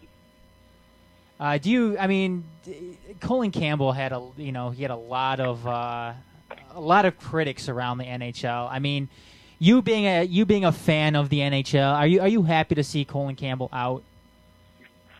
Uh, yeah, and you know, for me, it's it's uh, almost too little, too late. I mean, he should have been out probably last year when the whole email controversy that led to, honestly, several of his emails being part of a federal court case is a bad. It's a black eye on the NHL, and it took him a long time. And I mean, they, a lot of people stood by him, but that's one of those things where he has his critics, and you know, it almost looks like now the league's ready to take another a good step in the direction of having someone to discipline the players. And you know, Shanahan's proven he knows what he's doing as an executive. He looks out for players' rights. He looks out on both behalf of the NHL and the owners. And you know, he's shown he knows what he's doing he knows what fans want. And uh, you know, he could bring about a legitimate kind of discipline that the NHL really needs right now, especially with all the headshots going on. I'd almost want to see Chris Chelios be put in there because then we could have a, an NHL reality show with uh, with Gary Bettman and Chris Chelios working together. I think that'd be funny. But it'd be nice. It's been nice to see Brendan Shanahan in there again because you know he he was such a good player when he played in the NHL, and he's really um, done a good job. You know, being part of the NHL. You know, Hierarchy. hierarchy. That's yeah, Why he, that's why he went uh, went to the Rangers. Yes, because he wanted to be closer to uh, to the East Coast and you know around NHL headquarters and everything, and you know, and it was him, I believe, that you know came up with the whole concept of this year's uh, of this year's All Star Game format of Team Lidstrom. Hey, Aaron, I was just curious. I've heard, you know, I thought about this a couple years ago, and I, I, I heard some uh, commentary on it. But do you think that Shanahan could possibly be the next commissioner of the NHL? I mean, based off of how quickly he's moved up in this league, it's entirely possible. Yeah, I think Um, I think that's what he's on the fast you know, track. come close. Yeah, come close to you know the South, uh, the current Copa CBA's coming up, and I think the next two years, he's a big. He was a big face for the players' union, and uh, I think that would definitely help the league in terms of negotiating a new CBA without delaying any type of uh, lockout. Remember in Star Wars when uh, the Emperor No. fell, and all the celebrations around um, Naboo and yes, when on Coruscant when they're Oh, pushing that- over his statue. Is that when show Gary like Bet- Vancouver and Toronto. And, Is that when Gary Bettman's stepping down? Yeah. Yeah, can you imagine what the celebrations would be like around, Canada and you know in Detroit and all the big hockey markets. What it'd be like if Gary Bettman uh, when he finally leaves. I'm going to Chelly's Chili because shit's free that day. I mean, honestly, really. that might be like the Montreal riots from last year all over the country. we might lose Canada for good if that happens. Um, Oh yeah, Molson will like fall from the skies and stuff. and- That would be awesome. that would be awesome. Um, a couple of other things, Aaron. Uh, question for you: Olympic gold or Stanley Cup ring? What what, what do you think? Uh, I know you can't speak for for players in the NHL, but I mean, what do you think is more important to them? Do you think it's winning an Olympic gold medal for your country, or is it winning a Stanley Cup uh, a Stanley Cup ring or championship?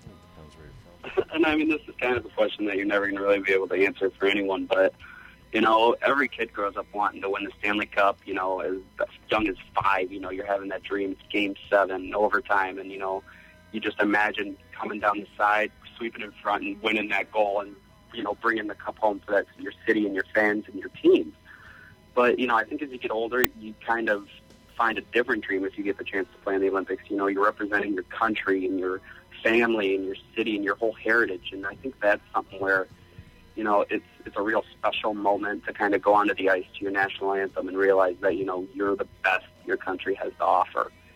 And you know, I think that's something where it's a nice dream, but I think coming together with countrymen for you know five or six games is really nothing compared to being with the same guys year after year over 82 games, and then you know a grueling postseason to kind of realize to have your name on a trophy that'll last forever. I think that is a little bit bigger of a prize.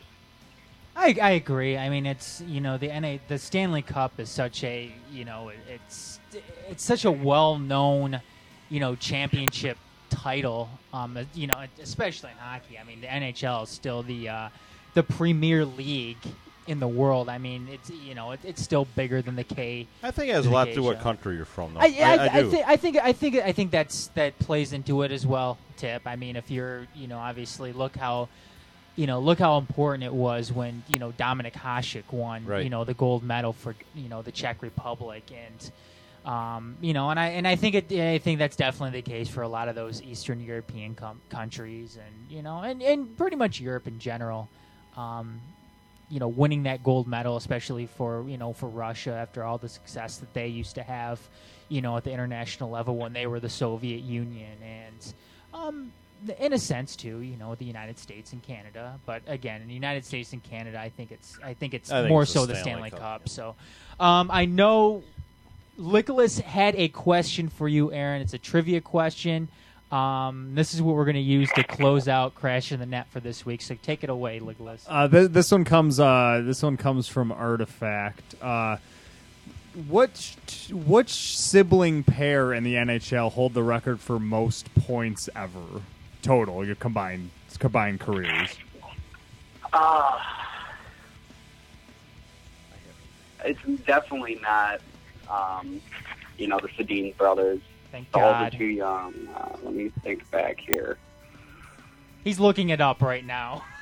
No, I want to say the Stastnys. I want to say Peter and uh, his brother, but you know there are three of them, so I think that almost be cheating. I'll give you a hint. It's it's a it's kind of a cop out answer. Yeah. yeah. Give me a hint. I'll, uh, It's not the Sutters, is it? no, no, it's not. That- that's who I picked, Aaron. I picked the S- uh, Sutters. It, it's a ridiculous. It's a ridiculous. The, the answer. It's someone Which you means probably. you wouldn't get it. if anyone were to get it, it would be you. But it would I be mean, Aaron. just- I'll, I'll give you a hint. It's someone who was really, really great. Who is it? I forgot. Yeah, you had a brother Brown who played Brett- like what, like twenty Uh, games. He played. yeah, Wayne and Brent Gretzky combined for a total of twenty eight hundred and sixty one points. Brent uh, gave one goal and three assists of those points. He played thirteen games with Tampa Bay. The Yeah, one- as soon as one of the goals Kappa, is his- Like, oh yeah, Gretzky. That makes sense. Good call. You said Brent before we did. That's awesome. That's a, that's a That's gr- incredible. That's actually. a great question. How, you know what? You know what my question is? How do, how do how do his parents? How do their parents introduce the two to, him, to somebody new? Yeah, this is uh, this is uh, this is our son Wayne Gretzky. and this is this is his brother Brent. Do you think it's one of those things too, where, where like his mom's like, uh, oh, oh, oh, it's Wayne Gretzky. Well, Brett, honey, you played in the NHL too, and he's just like, Mom, please I don't guarantee bring that. that I guarantee that's what it's like. Both my like sons Eli played in the Manning, NHL. Right? What's that? It's almost like Eli and Peyton Manning. It's like, oh, Peyton, you know, oh yeah, and then they're your brother. Yes. Pretty much. Not, well, except Eli, at least you know, He has a Super he has a Super Bowl ring. Where do uh, Fedorov well, then and there's his the brother? third brother, uh, right? Uh, There is a third brother. He did not make it to the NHL though. yeah. Oh man, he's probably not even allowed at any family functions. you're talking. You're, you said the Fedorov. No, Feder, Yeah, Fedorov. yeah. Feder- where, Fedorov. where do where do they, They uh, both play- match up? I wonder. They both play with each other, I think, still in the KHL. Do they? Yeah, I believe so. I Just believe. like when they were kids. Yeah. yeah, playing for the yeah. Anyways, though, that's gonna that's gonna do it for this week's edition of uh, Crash the Net with Aaron Eggemeyer. Aaron, it's been awesome having you this week, and uh, we'll talk to you again next week. Sounds good, guys. You have a good day, all right? Thanks, See Aaron. ya. We might have a champ by then. All right, well there you go. Uh, Crash the Net with Aaron Eggemeyer. Um, we're actually gonna go ahead and take another quick commercial break. This is the Majors Live on the Majors.net. We'll be right back.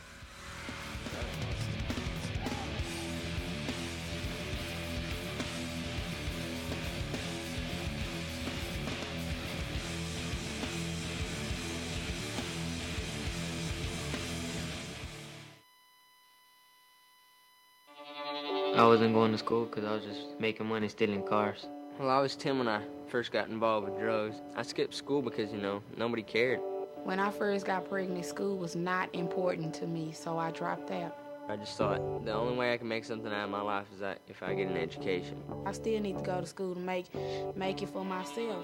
Stay in school. Give yourself a chance. I think I'm happier now. I know I'm happier now. A public service message brought to you by the U.S. Army and the Ad Council.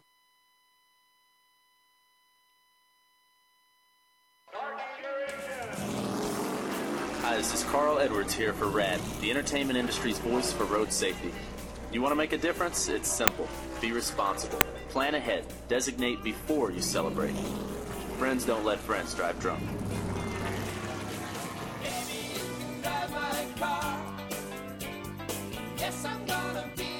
A public service message brought to you by the U.S. Department of Transportation, RADD, the National Association of Broadcasters, and the Ad Council. People have all kinds of excuses for not saving energy. I didn't plug it in. I'll turn it off later. It's not my music. It's just one phone charger. So, um, we don't have those Energy Star appliances. So that old window leaks. How much energy and money could the new ones really save? Maybe it's time to stop making excuses and start doing some simple things to save the energy and resources we can. Because a little here and a little there can add up to a lot later, and you just never know what people will need in the future. My name is Sarah, and I'm going to get started today. We can all help save more energy for tomorrow. What's your excuse? For more energy saving tips that also save money, visit loseyourexcuse.gov/parents. This message is brought to you by the U.S. Department of Energy, the Ad Council, and this station.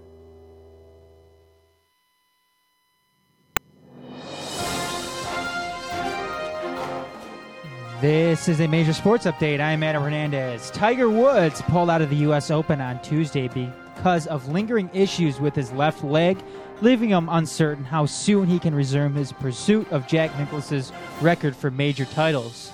It will be the first time Woods has missed the U.S. Open since 1994 when he had just graduated high school. I'm extremely disappointed that I won't be playing in the U.S. Open, but it's time for me to listen to my doctors and focus on the future, Woods said on his website. I was hopeful that I could play, but if I did, I risk further damage to my left leg. My knee and Achilles tendon are not fully healed. Woods said he hoped to be ready for the AT&T National, which starts June 30th at Aronimink, and the next two majors. Then, then again, he said two weeks ago he would do everything possible to re- be ready for the U.S. Open, which is far more significant. NBC network, the NBC network outbid Fox and ESPN by almost a billion dollars Tuesday to win U.S. television rights to four more Olympics and keep the games through 2020. The result: a 4.38 billion knockout for NBC. Despite a recent change in ownership, the sudden departure of longtime Olympic chief Dick Ebersol, in an uncertain economy, NBC and its parent company Comcast defied speculation, and its grip on the Olympics was be- and it, and the, grip on their Olympics was coming to an end. In the NFL, the NFL and its players again held talks Tuesday at a secret location, seeking a resolution to the labor impasse. Two people familiar with the meetings confirmed to the Associated Press that the two groups met. NFL spokesman Greg Aiello said the league had no comment on the meeting first reported by the NFL network. This is the second time in the last week the two sides have met, including a 3D se- a th- three-day session outside Chicago that included Commissioner Roger Goodell and NFL Players Association head DeMaurice Smith. The idea is simple: face-to-face negotiations are more likely to lead to a new collective bargaining agreement than court actions. And in one final baseball note, Boston Red Sox closer Jonathan Papelbon has been suspended three games for making contact with an umpire. The suspension was to begin Tuesday night against the New York Yankees, but Papelbon is appealing. Major League Baseball also fined Papelbon an undisclosed amount for his actions in the ninth inning last Sunday when he blew a four-run lead as the Oakland Athletics tied it at seven. Boston won nine to eight in 14 innings. Papelbon was upset with the balls and strikes calls of plate umpire Tony Randazzo. The pitcher said something to Randazzo after Conor Jackson's two-run single, and the umpire took off his mask and replied. Papelbon pushed toward the umpire and was ejected. At one point during the argument, Papelbon bumped Randazzo with his chest. For more, check out themajors.net. In the meantime, we'll get back to the Majors Live on themajors.net. I'm Adam Hernandez.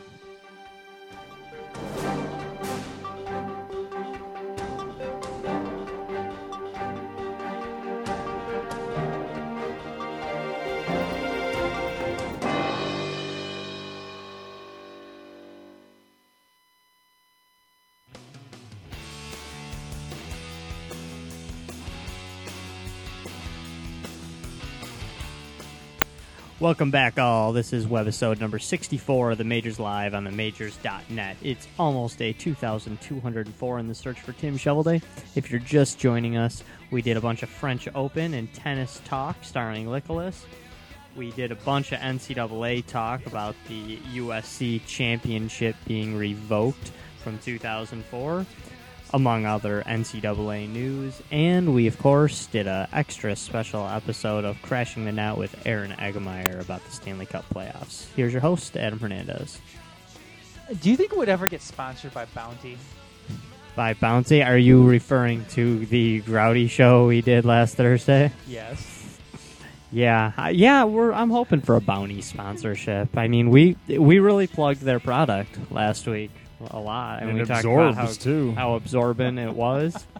if you don't know what we're talking about, you should definitely check out episode 138 of Detroit Grouty Radio, which uh, is actually just now posted on iTunes. Yep. Uh, the Majors and Grouty are now back on iTunes, um, which is uh, which is great. We've you know And actually, all the uh, majors, all the shows from the majors.net will be posted on there as well. Yeah, no, Around the Diamond, I believe, is up to date Around now. the Diamond is on there, and it looks like we're going to be having all the shows, um, both Grouty and uh, and the every, Majors. Every couple days, you can look forward to a new show being uh, uploaded to the iTunes account. Subscribe to all of them. Yep, absolutely.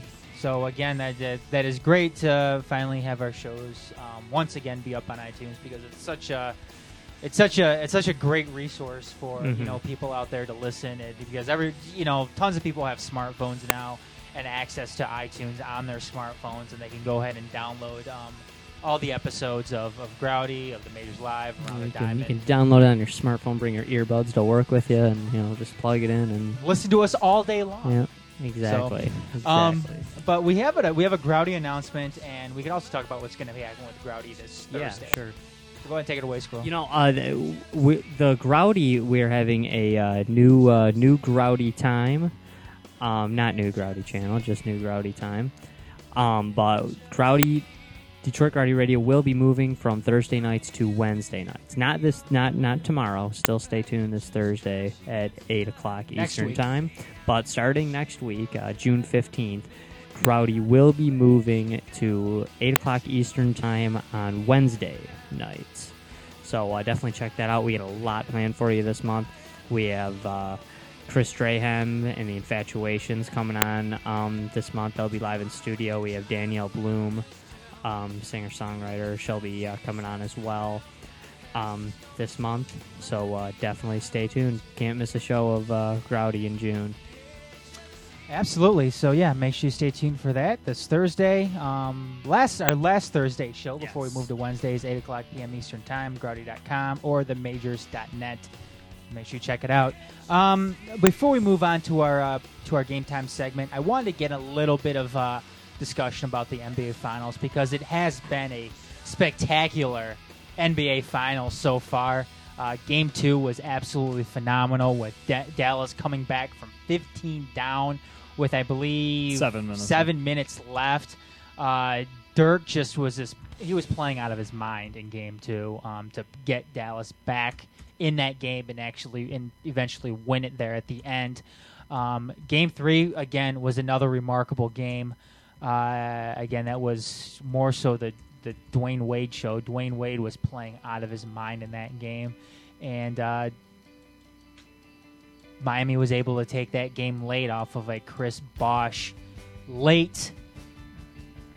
Um, Three pointer. it was, Was a two pointer. Was it? Yeah, it was a it was a long two pointer. Oh, okay. Um, but uh, again, it's it's been it's been it's been a great finals, and we, we we talked about this too before the NBA finals started. Just how great of a final this you know this had the potential of being, and it's it's lived up to it. I still think that this game is that this is the series is going to go 7 Mm-hmm. games, and I'm still sticking with Dallas winning the series.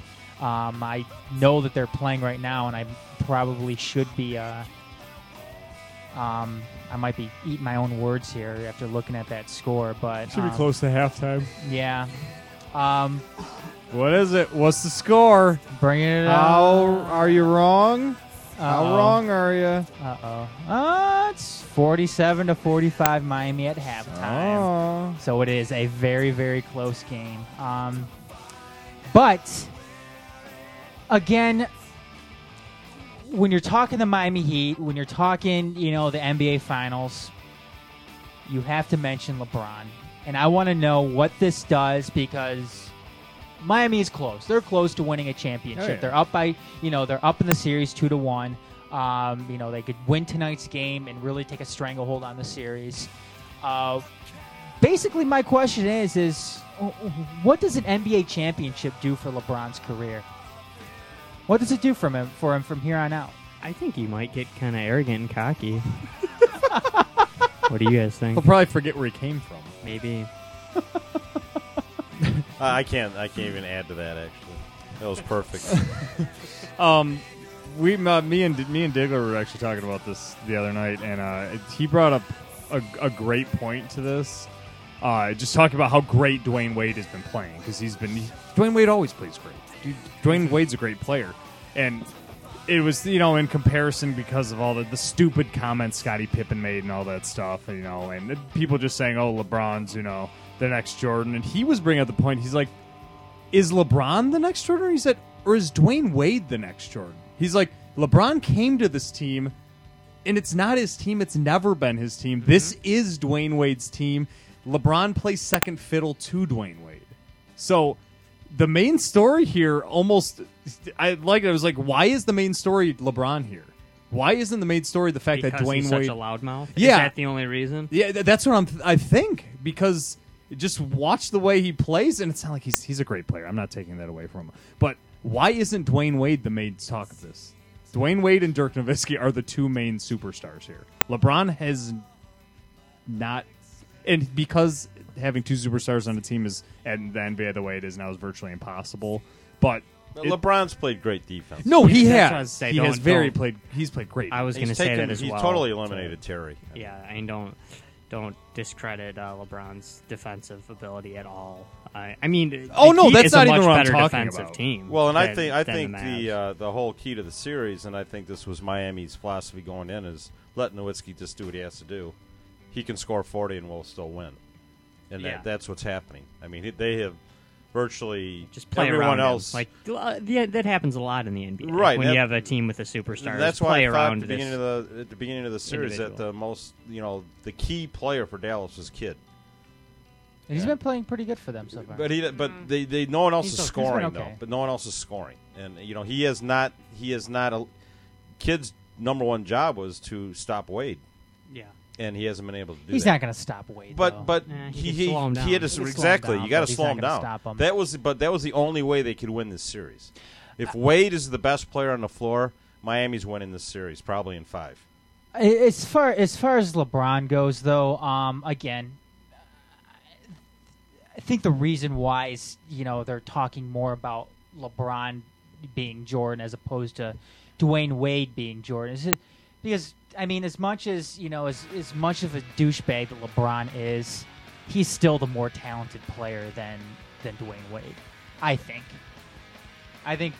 And I, and I and I don't and I don't really see it as a as a Yeah, as I a mean, he's got the size and the athleticism over him. I, I think he might be a maybe a more versatile player. Oh, I- I, I think, think LeBron has the ability to carry a team by himself better than Well, Dwyane Wade. and he did in Cleveland.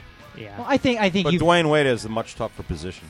He does, but I mean, Dwyane Wade's kind of always had that that uh, big guy buffer backing him up. I mean, he had But, I mean, Shaq me- before. He had Right, but to me, the most important position and hardest position on the on the floor is being a point guard. Well, sure it is. Um, Uh, that's you know, you know, it's kind of like they're the quarterback. yeah, and I and I and I agree, Tip. It's it's just you know what you And said. I'm not taking anything for, away from LeBron, but I think being a point guard, it's much more difficult. no, and I agree with you. I agree with you. But I think I think you said the magic word there, uh, scroll, and that's LeBron's more versatile than than Dwyane Wade is. I mean, you could put you can put LeBron James as a power forward. You can put him as a small forward. I think the only position you can't put LeBron at really is a center, just because he doesn't have that total I'm size. not, I'm not even sure about that, honestly. I I think, you know, I mean, of course, Dwyane Wade is an expert at what he does, but you know, I mean, I guess when you're talking about them as an individual player, you got to ask the question: Could LeBron James do what Dwyane Wade does? Yes, he could. Not, not as well, but he could do it. Could Dwyane Wade do what LeBron James does? No, he can't. I mean, it, it's it can't be done. Well, I mean, can LeBron James because play center? Yeah, I think he could. Play I, I think he could actually. too, but but I- six eight. But uh, you know, he could. You're not he's, he's have an, a, he'd be an undersized center, but You're not going to have a six eight point guard generally. So you're not. No, but you're you're going to have guys. You've had guys in the past, like Kevin Garnett, for instance, who have played that position. You know, I mean, he Kevin Garnett was never the point guard, but he was the guy playing. You know, bringing the ball up from the backcourt a lot. And LeBron did that to some degree in Cleveland as well. So I think he can do it. Sure, you don't want to have your six foot eight guy playing point guard. That's you know, as much why- as yeah. you want to say a point guard is a is it the most important spot, it it it, it is in some ways the hardest job, but you don't want to waste a guy that size hanging out in the backcourt. well, you, could have him can't posting You- up you- under the net. You can't. I mean, Exactly. I mean, that's not how the game works, and that's why I've always said, and I'll stick to this until I'm proven wrong. Magic Johnson's the greatest player of all time. You're you're talking about because he, of what he did in the uh, NBA Finals when he Just what yeah. he has done, he- what he did his whole career. having to come in. You talk for- about being versatile. Yeah, no one playing was every more position. versatile than Magic yeah, Johnson. and then you know having to come in for Kareem and And if you wanted, like you asked a question last night around a diamond, who would you want to start? Who? What would be the one player you would pick to start a franchise with?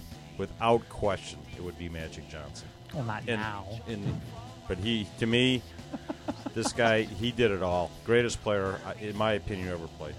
Um, you know, I but it's it in terms of LeBron, and I'm not going to argue with you. At, you know, with Magic Johnson being the greatest player, tip because for one, I I always liked Magic Johnson, always hated Michael Jordan. So my argument's going to be a little biased, and um, but still, I mean, the majority of NBA fans are still going to compare LeBron to Michael Jordan. They're still going to think Which isn't fair.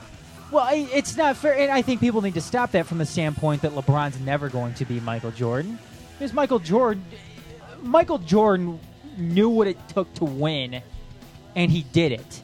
Michael Jordan never, you know, gave up on his team like LeBron did in Cleveland. And if LeBron was truly, truly, truly that great player that everybody makes him out to be, then he wouldn't have given up on Cleveland last season.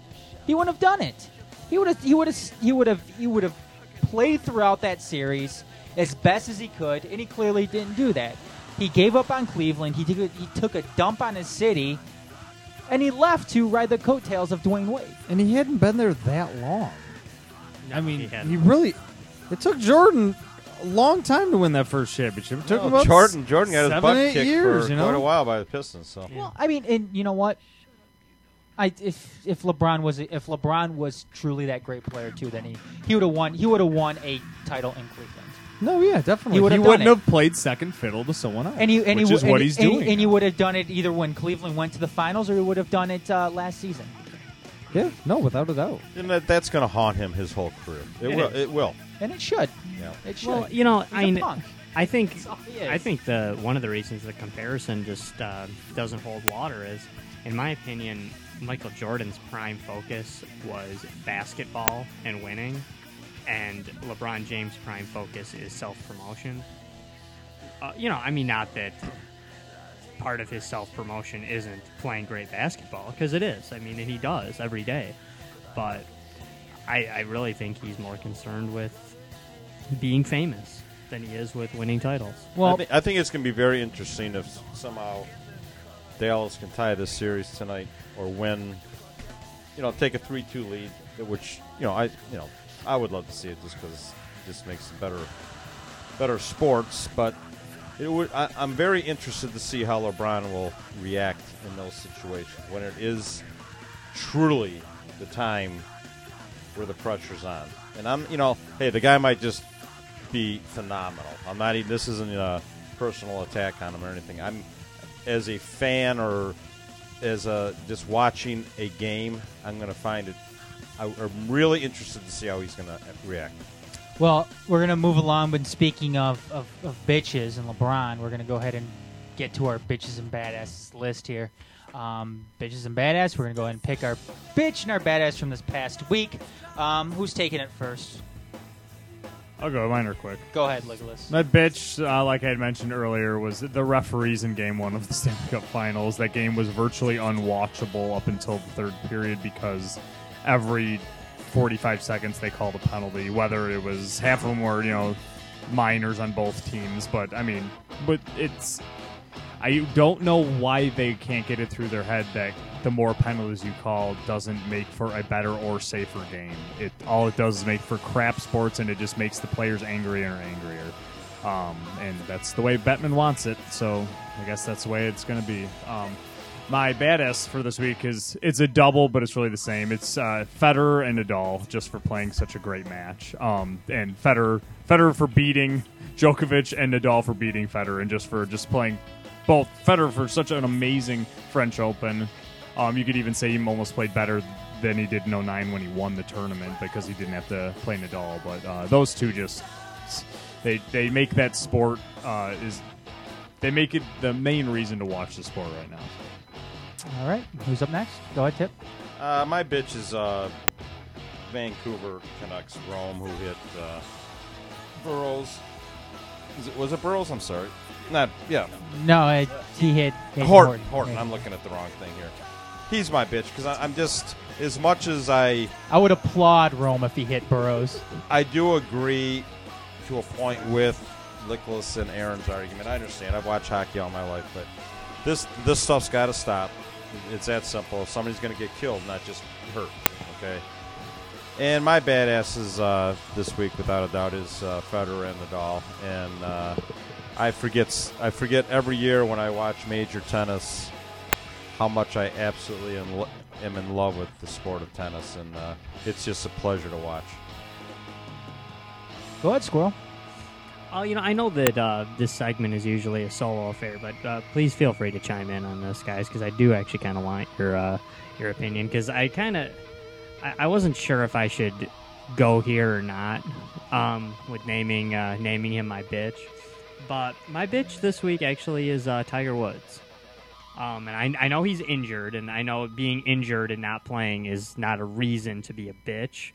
But I just wondering, in in his particular sport, you know, a, a sport where people play a lot older than they do in other sports, and a sport when he's been compared to Jack Nicklaus, you know, from the day he joined the pro circuit, basically. When when does a guy in Tiger Woods' position need to change up his game because of an injury he has, or just persevere through the emotional problems and gain a certain degree of mental toughness to to just to just play better. You know, and when when does that happen in this sport? Because if there's any sport where that's possible to me, it's golf. You know, I mean, golf is a sport where people with hurt knees and hurt backs play the game every day, and you know, you know it's possible. And I'm not saying that. Not at that level, though. Uh, don't tell me that when these guys on the, you know, I realize that he can't do it at that level necessarily, but he's not even coming close to that level. And there's been guys who have been 50 years old competing with him when he was an extremely young man, even though maybe he was beating them. Don't tell me those guys' legs didn't hurt. I mean, I just.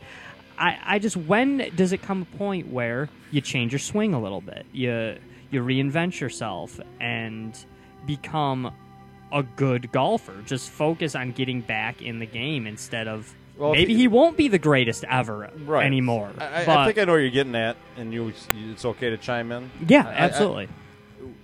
there's a difference between being, you know, sore or having a bad. You know, I've got a bad back, uh, Mhm. and it, it, it really has killed. You know, I really don't. I can't golf much anymore because of it. But um, when you when you have a knee injury and especially Achilles, that if, if he does, I'm not. I'm not Mhm. suggesting he doesn't. I'm not. I, I'm not him. I don't know. But if he truly has a knee and Achilles injury, he can't golf. I mean that there's just there's no point in because number one he could, if he tore his Achilles, number one he's done, he's done for a year, and you can't take that chance. And you know, I, you know, I, I, I think I, but I do a little bit of part, little part of me does believe what he is doing is he's just mentally out of this, and he's just checking himself out. I- I- I yeah, agree, I, I mean, if that's what your point is getting to, I actually think that is part of it, and I don't know even know if that's a bad idea for him not to just check out for a while.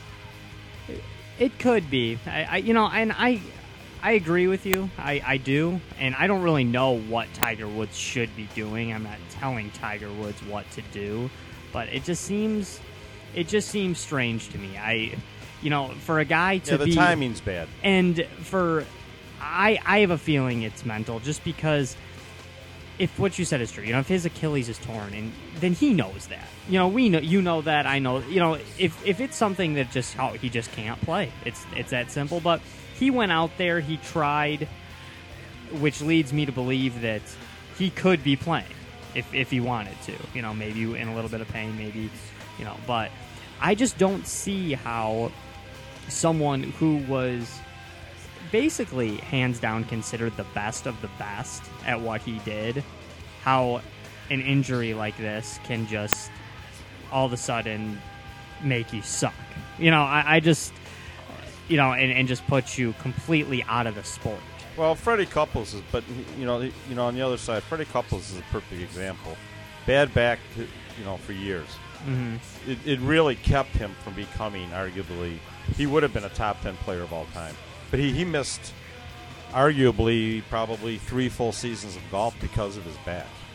You know, in in, in his prime, he Mhm. just he just couldn't golf, and I mean, it really affected his game. And now he's 50 years old and he's playing better, but he can't play every week. Sure. and he never could.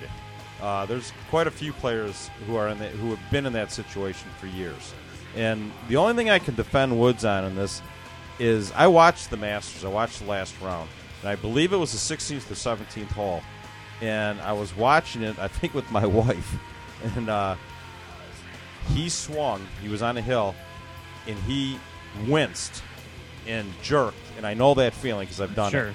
And I looked right at my wife. I said, "He just hurt his knee again," and he was limping a little, and he never. That's when he made his you know big push. Mhm. He almost won it. He and you could tell he was hurt. Mhm. He had he had definitely hurt his knee on that point. And I guess part of my point too is that I know we're you know maybe talking about this too long. Sorry about that, Adam. But you know, part of my point on this too is Tiger's getting older. He's been doing this for a long time. We all know he still has it in him to be a great golfer because as far as golf is concerned, he's not that old. I agree with you. But you know, you mentioned a guy like Freddie Couples who's now playing when he's 50. You know, Jack Nicklaus. These guys played till they were how old or still play. You know, technically, you know, on the senior tour stuff like that. You know, I- Champions Tour. you know, I mean, you got these guys still playing. Of Freddie Couples, I'm sure doesn't swing the club the same way he did when he was 25, and that's to me what Tiger Woods needs to. Where you need I- I to, see what you're saying. He I- I needs do. to, I think, reinvent his game to some degree. I think the biggest mistake Tiger Woods made, and I said it last year, and I, I still, and I think this is what's happening with him. Come back? He should have never played last year. He Should have taken at least 12 months He off. He should have taken the year off and got his head together, figured out what he where, where he was going, what he wanted to do. There is no question. I've never, I never believed in a million years this guy would fall like this. He has completely lost his edge. It, it's one of the great, really, truly one of the great stories of sport. Is what what's happened to Tiger Woods. It's sad to me, and I mean, oh, I know, is. I know people love to make fun of that stuff. I, I don't think it's funny. I think it sucks. This was the greatest golfer I ever saw in my life, Mhm. and I and it's like Sidney Crosby too. Yeah. Whether No, you hate is him or not, and I was never see- a Tiger Woods yeah, fan, you hate it to is see sad. great players leave the game. It just it, it doesn't do anything for anybody. Who's your uh, Who's your badass squirrel? Badass this week is the Majors Live, who you can now find once again on iTunes. Check us out, subscribe on iTunes. Majors Live on the majors.net. Uh, you can subscribe to Detroit Rowdy Radio inside the huddle, around the diamond, inside the paint as well. All on iTunes, available for free download right to your computer, smartphone, iPod, whatever you need. Looks- Majors Live on the majors.net. Looks like Squirrel didn't have a badass for this week. I have a third badass for this week, and that is Artifact from Growdy, who posted all of our stuff for iTunes. I would just say thank you very much, Yes. dude.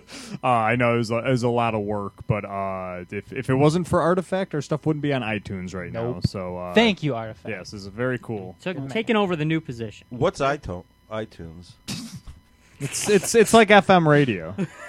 Oh, cool. So we're on FM now. Yeah. Oh, okay. Yeah. What Which channel? means we, which means It's we kinda can't say like- shit or. Oh, okay. Well, I don't like to swear on the show anyway. You guys do. Sea sucker. Um, it's kind of like I mean I know like the way you would think about it is like everyone listens to AM, but like some of the kids are starting to listen to like FM. Is it like the Fringe big, crowd. Yeah, big eight eight hundred AM? You know, yeah, CKLW. yeah. It's, We're not quite at that level yet. So we're, in hoping- Canada too. We absolutely. yeah, we're in Canada. You We're in can- all twenty three all twenty three iTunes stores across the nation, and by nation I mean the world because I misspoke. But Yeah, yeah, yeah. You can you can hear us in Australia and Antarctica. yeah, we had uh, Do you think we can get on the internet? God, I hope so.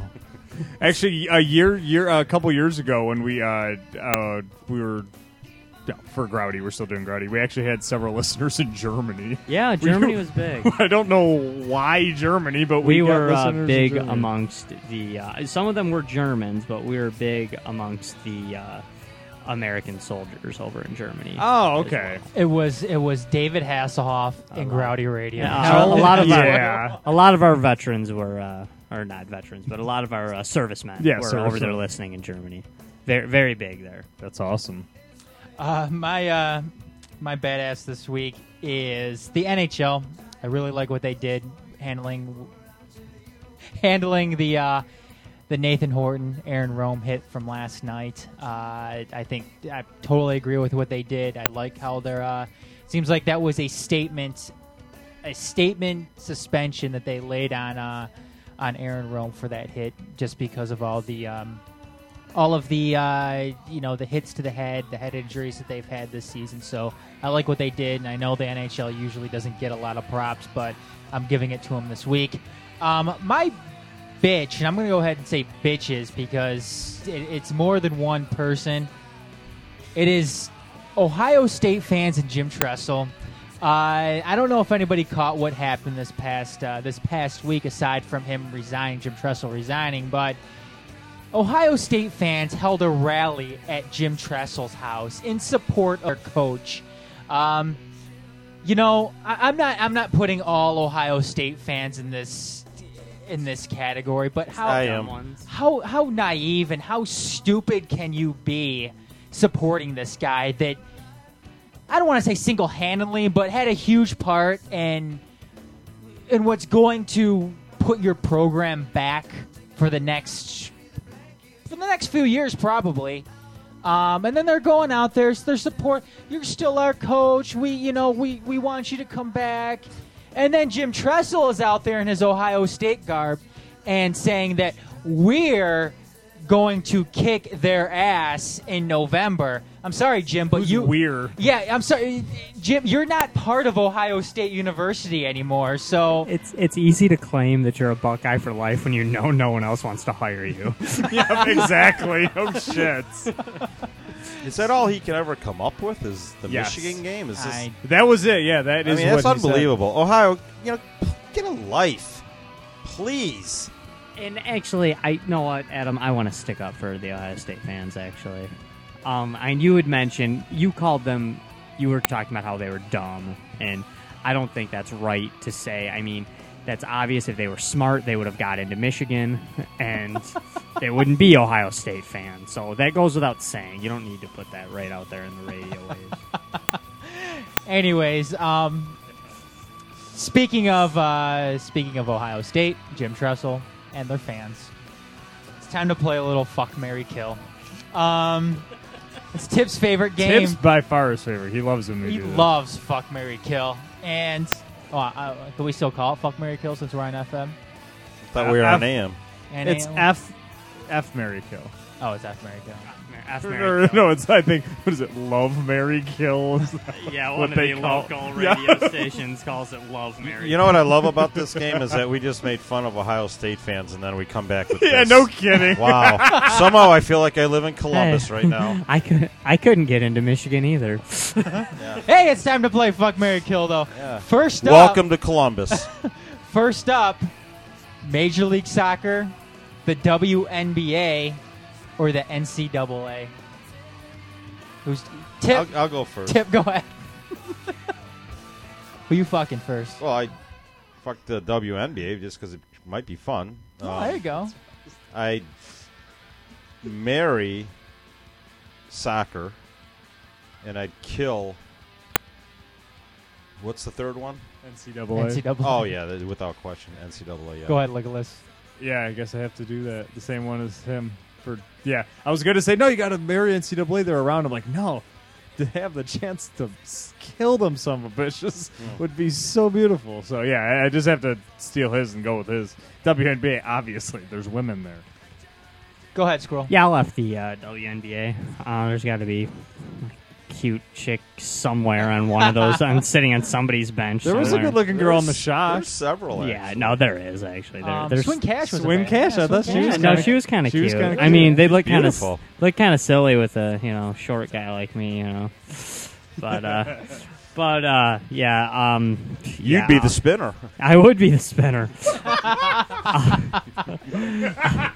WN or uh, NCAA, I will kill to, uh, you know, yeah, 'cause just for obvious. Re- Wait a sec. Oh.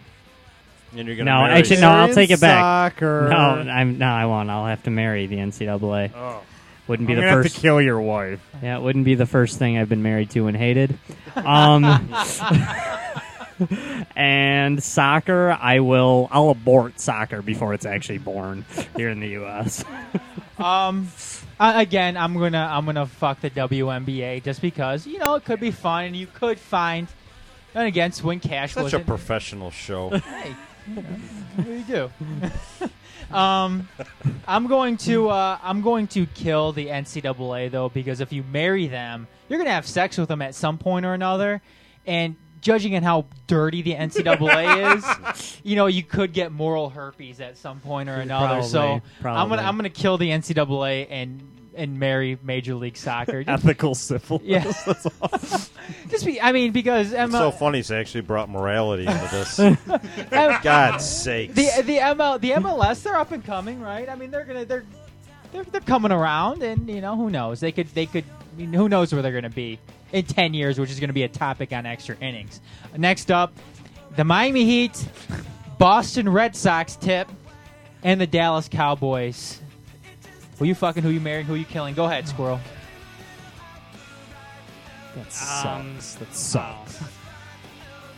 You know, I'll F the uh, Cowboys just so I can open myself up for Brokeback Mountain jokes. Um, I will. Um, Is this fun tip? I Mhm. will uh, marry. Oh, jeez. Can't you put like at least one I'll- mildly likable? I'll? I'll, mar- I'll marry the Heat, so um, Dwyane Wade will take full custody of our kids, and I won't have to pay child support. And I will um, kill the Red Sox because they suck. I don't know. I'm killing the Heat. Can't stand them. Uh, I don't know. This sucks. Um, I don't know. Who cares? Uh, fuck the Cowboys. Tony Romo's fiance's hot, and uh, and I guess I'm marrying the Red Sox. Go ahead, tip. My intelligence level is just it's just skyrocketing right now. Um, I'm gonna f the Cowboys because it just sounds good. You can say you can say fuck. It's okay. No, I don't like to say that word. I don't. Oh, okay. I don't swear. And I, I'll marry the Celtics and kill the Heat. The Celtics weren't in there. Oh, who's the third one? Who's the Red Sox. Oh, Red Sox. Yeah. I'll marry the Red Sox just, and kill the Heat because I'll marry the Red Sox and divorce them, and I'll get half their money. And and cheat and, and cheat on them with the Yankees. Yes, absolutely. I'll finally be able to have an affair with Derek Jeter. Like all true Red Sox uh, players want to eventually become a New York Yankee. I'm killing the Miami Heat. I'm gonna I'm gonna fuck the Boston Red Sox, and I'm gonna fuck them hard too. Um, Ortiz. Yes. Kevin Youkilis. I'm you gonna mean it? I'm gonna make it bleed too because it's gonna be nice. my it's gonna be it's gonna be it's gonna be nice inflicting pain on those sons of bitches. and then I'm gonna I'm gonna marry the Dallas Cowboys. You know what? Because when I was when I was younger, I used to suck. I, I used to I used to Oh, like, Adam evidently does. I, I used to, I used to I used to I used to be a fan, a big fan of the Troy. Dallas Cowboys. I love Troy. Troy Aikman was my favorite player. Oh, I bet you he was. Sure he was. I'm gonna marry them. Here we go. Next up, he, he might say yes. Okay, Uh, we're gonna go on to segment seven yet? No, No. we got a couple more here. Um, Couple more. Jim Tressel, LeBron James, Brett Favre. Take it away, Nicholas. Um, I'm killing Jim Tressel. No matter how much I can't stand the other two, there's just Jim Tressel's no matter what. He's the one I'm effing. uh, who was it again? LeBron and Brett Favre. Yes. Um, I'll marry LeBron obviously because he's worth like sixteen zillion dollars. Um, and then I'll, I guess I'll fuck that old hairy balls. Um, jeez, uh, you know, I, I'm I'm gonna marry Jim Tressel just be, just just because he'll be loyal to me for life, even like he is to Ohio State. I will, um, you know, I'll f Brett Favre just because I've already seen his dick, so it's just one less male penis I'll have to see. you already know what you're in for. And um, Literally. I'll kill LeBron and maybe give Dirk a chance in the NBA Finals. Go ahead, Tip. I'm gonna marry LeBron. I'm gonna uh, fuck Favre, and I'm gonna kill Tressel. I, li- I like what Scroll had to say about Jim Tressel being loyal to him throughout the entire band. Oh, I'm he's gonna- Captain Loyalty. Yeah, Just gonna- read his press release. I, I, I like the way you think there, so I'm going to go ahead and marry Jim Tressel as well. Um, you know what? I'm gonna I'm gonna stick with I'm gonna stick with uh, you on this one, Scroll. Are you? I've Yeah. seen Brett Favre's. Uh, My logic's undeniable. Yeah, I, I, I've I've seen Brett Favre's penis too. And that's one less penis I'll have to see, so I'll go ahead and I'll fuck him. Cool. And I'll and I'll kill LeBron. See, I never saw his penis. No, I'm, I'm not- glad I never yeah, saw I'm- it. I'm really glad I didn't. Oh, look at it Adam either. pulled that uh, thing out. The Yeah, I'm sure he did. Pulled it out. Yeah. The uh, what was What he that? Uh, that slideshow you showed it was me. it was it was the phone calls and everything. Yeah, and then at the end it ends with the picture of Favre's schlong.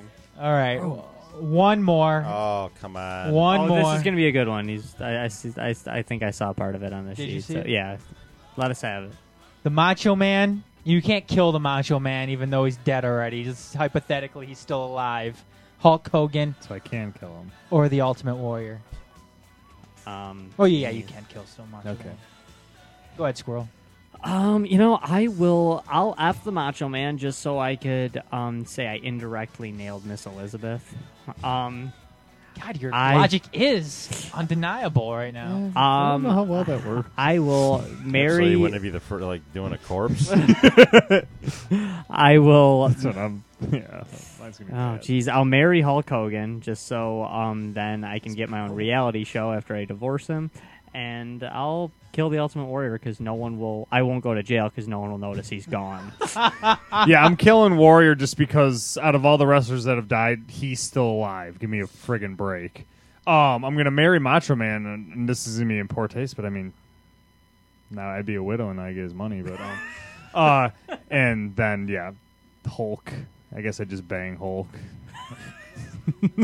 I don't want to marry Hulk. He's fucking broke. I'll, I'll, I'll kill the Ultimate Warrior. I'll fuck uh, what's his face. Uh, for Hulk God's Hogan sakes, Hulk Ma- Hogan, and I'll marry Macho Man because if he's not around anymore, th- that means he won't be talking. It's right? golden. Ooh yeah, dig it. I want to apologize to all the listeners, by the way. we don't have any more right now. Yeah, I wonder why. That's crazy. How'd that happen? I'm killing the Ultimate Warrior too, because again, I, I don't understand how he's still alive either. Yeah. Um. Jesus. Again, I'm I'm I'm. I'm gonna do this indirect thing here again. Well, I'm gonna I'm gonna go ahead. I'm gonna fuck the Macho Man. Well, no, I'm gonna fuck Hulk Hogan because again he's broke, and I don't want to be stuck with that. No, no, no, no. And I'm gonna marry the Macho Man because he's dead, and then get his money, whatever money he did have. So. And then, hey, if if uh, you marry Soulless if if you Oh, marry kid. uh, if you marry the Macho Man, um, you can take your car, and then maybe uh, he'll he'll still be around. God. Oh man. Did you not want to be left out with making completely heartless jokes? yeah, I, just, I wanted in on that quick. One last thing here for uh, our, our game time segment, our fan question. Um, would you support an MLS franchise in your city? Um, Detroit trying to make a bid for an MLS franchise. Um, the owners of the Silver Dome, who bought the Silver Dome for a little bit more than five hundred thousand dollars, which isn't which isn't much. Um, again are looking to bring an MLS franchise to the Detroit area, which could be unique for Detroit in the sense that they could attract a lot of Canadian, um, a lot of Canadian fans since Detroit is a border city, and I know it'll be in Pontiac and not necessarily Detroit, but Not in. Pontiac, they won't. Um, but would you support an MLS franchise in your city? Again, MLS, they have 19 franchises right now. First and foremost, they're really looking to put another franchise in New York. Um, but as that 21st franchise, would you support an MLS franchise in your city? I can't believe they have that many franchises. Me too. That's insane. Actually, They're actually doing quite well. Too. They they do they are doing yeah. I, I'm actually surprised at what because it seemed like they were it seemed like they were dead in the water when they first came out because they lost. I think they lost like uh, they lost their Tampa Bay franchise. They lost their their Miami franchise. Oh, Florida Floridians didn't uh, help out their sports scene. No, That's I crazy. Mean, I know, I know, and they, they lost some other ones too. But you can't get a seat in Toronto. Out west, it's big. Seattle, Mm-hmm. it's very big. Yeah. So I mean, they're they're doing pretty well. I mean, in MLS right now is still nowhere compared to what the English Premier League is. Is the right qu- now. would I personally support one out of my own? You know, Yes. my- Yes. No, but I, if they came here, I would hope they'd be successful. But personally, no, I'm not that interested in it. And I, I'm not even gonna say I never wouldn't go to a game. You never know what can happen. But it's a Silverdome. Bad, bad idea. If you want to have Canadian fans, and put that team downtown. Yeah, it's having them having Pontiac's just garbage. You do not want anything in Pontiac, and the Silverdome sucks. It always has sucked. So yeah, in the middle of summer. Oh, it's a Come piece of shit. That place sucks. It's horrible. Would you support a team though, Legless? No, I, I, I pretty much verbatim what uh, Tip said. I, would I personally support them? I, I don't know. I mean, I wouldn't hate on them. Put it that way. I wouldn't be like, oh, oh, screw them. I hate that team. No, I just, I mean, I wouldn't like purposely. I wouldn't go out of my way to support them, but I'd sound like I would be against them. You weren't a fan of the Detroit Neon or the Rockers? I thought actually, well, I was probably 13 when they came out. I did think they were kind of cool, but I never like watched a game or anything. Who's the So- bald guy that played for them? Like, that's the only person I even guy? remember. Yeah. All I remember is watching like inaugural game, and there was like a thousand people there. So, yeah, that's why they closed so quick. Squirrel. They won a championship, didn't they? I think they Detroit did. Did they really? They probably. Yeah, it was the Rockers. wasn't Yeah. it? Oh, you know what? I watched the Neon, not the Rockers. That's right. I forgot about the I was Rockers. much more into the Detroit Turbo, our uh, lacrosse, lacrosse team, yeah. I forgot about that league that. is that league is still around too. It's big in Canada. and Lacrosse also the is huge. Detroit and the East Coast is and I huge. was, on I was East also Coast. really excited when the Detroit Drive, our arena football. I love won the Detroit championship. Drive. I did watch some love drive them. games. Drive actually, were I will awesome. say that. Drive were awesome. I Arena love the football's kind of cool. I kind of like It is. arena It is football. cool. It is cool, but you know, it's, Yeah. it's, yeah, You know, I so kind of already answered this earlier in the show, Adam, just to say that you know, w- will I support it? I define support. Will I be like, hey, right on when I hear they win? Sure. You know, am I going to go buy season tickets? Am I going to go there? No, I'm not. And that But you did say you might take your daughter there. no, yeah, maybe. So yeah, I would that's- think about it. I mean, no, I I was kidding when I said that, but I wasn't no, kidding. right. I was, you know, I would, you know, I, I would go. Sure, I would. You know, I'd I'd check it out. You know, I I'm not geeked about it, but sure, I I, I, hope they think- do well. I think there's a chance they could do well in Detroit, but the, not not in, at Silverdome. It's Uh, not going to work there. I, w- I would I would support the team. Um, I, I wouldn't go out and buy season tickets, but I don't go out and buy season Sure. tickets for uh, any of the Detroit sports. No, I don't teams. think anybody would be buying season tickets. No, so- I mean, well, they might, but I mean, not, I mean, they wouldn't be going in, in droves, but still, I would I would support them. Yeah, absolutely. Um, because you know it's a Mm-hmm. it's a Detroit franchise, and yeah, like know, I said, I'm it- not a soccer it- fan, but it- it doesn't mean that. it would be fun too to see, Sure. you know, MLS soccer, and this it is a big league, successful league, so I would support him. Anyways, though, we're gonna go ahead and get into um, our 30 second drill. Um, first up, what is more debilitating to a franchise, a pro franchise? Is it bad contracts or is it bad draft picks? Tip, go ahead. This is a great question, actually. Um, it's really tough one to answer because they're they're both bad. I mean, they both can handcuff you so much. Um, I'd have to say, in the long run, yeah, I guess in the long run, bad to me. I guess bad contracts would probably hamstring you worse. But there's a great argument for bad draft picks. I mean, honestly, you know, I'm not trying to be. I think it's a great question. I think they're both they both can definitely be debilitating to a to a team and I guess if I had to pick one it would be a bad would be bad contracts but they would have to be multiple bad contracts. Go ahead, Legolas. Uh, it depends on the sport. Baseball, bad contracts because they don't have a salary cap. I think it really just depends on salary cap. In football, bad draft picks. Absolutely, bad draft picks hurt you so bad. Sa- I guess same with same with basketball. Um, hockey, not quite as much because there's so many avenues to get players in hockey. Same with baseball, except they have a uh, salary cap. But I really do think salary cap plays a huge deal. Thing in baseball though is when you sign a bad contract, uh, it's generally a type A uh, free agent. You automatically lose your first round draft pick the following year. Do you really? Yes. Oh, well, that's why the big. Tigers don't have a first round draft pick this year. Oh, They- I didn't They realize signed that. Martinez. Oh wow. Go ahead, Squirrel. Uh, you know, I mean, not really enough time to elaborate on all of them, so I'll kind of just do a breakdown instead, um, or elaborate on the point. But um, I would say baseball, hockey, I'd say contracts hurt you more. Um, basketball, football, um, draft picks. Actually, you know what? Maybe basketball. I'm going to switch over to contracts. I'm just going to go football, football draft. The other three contracts. My opinion.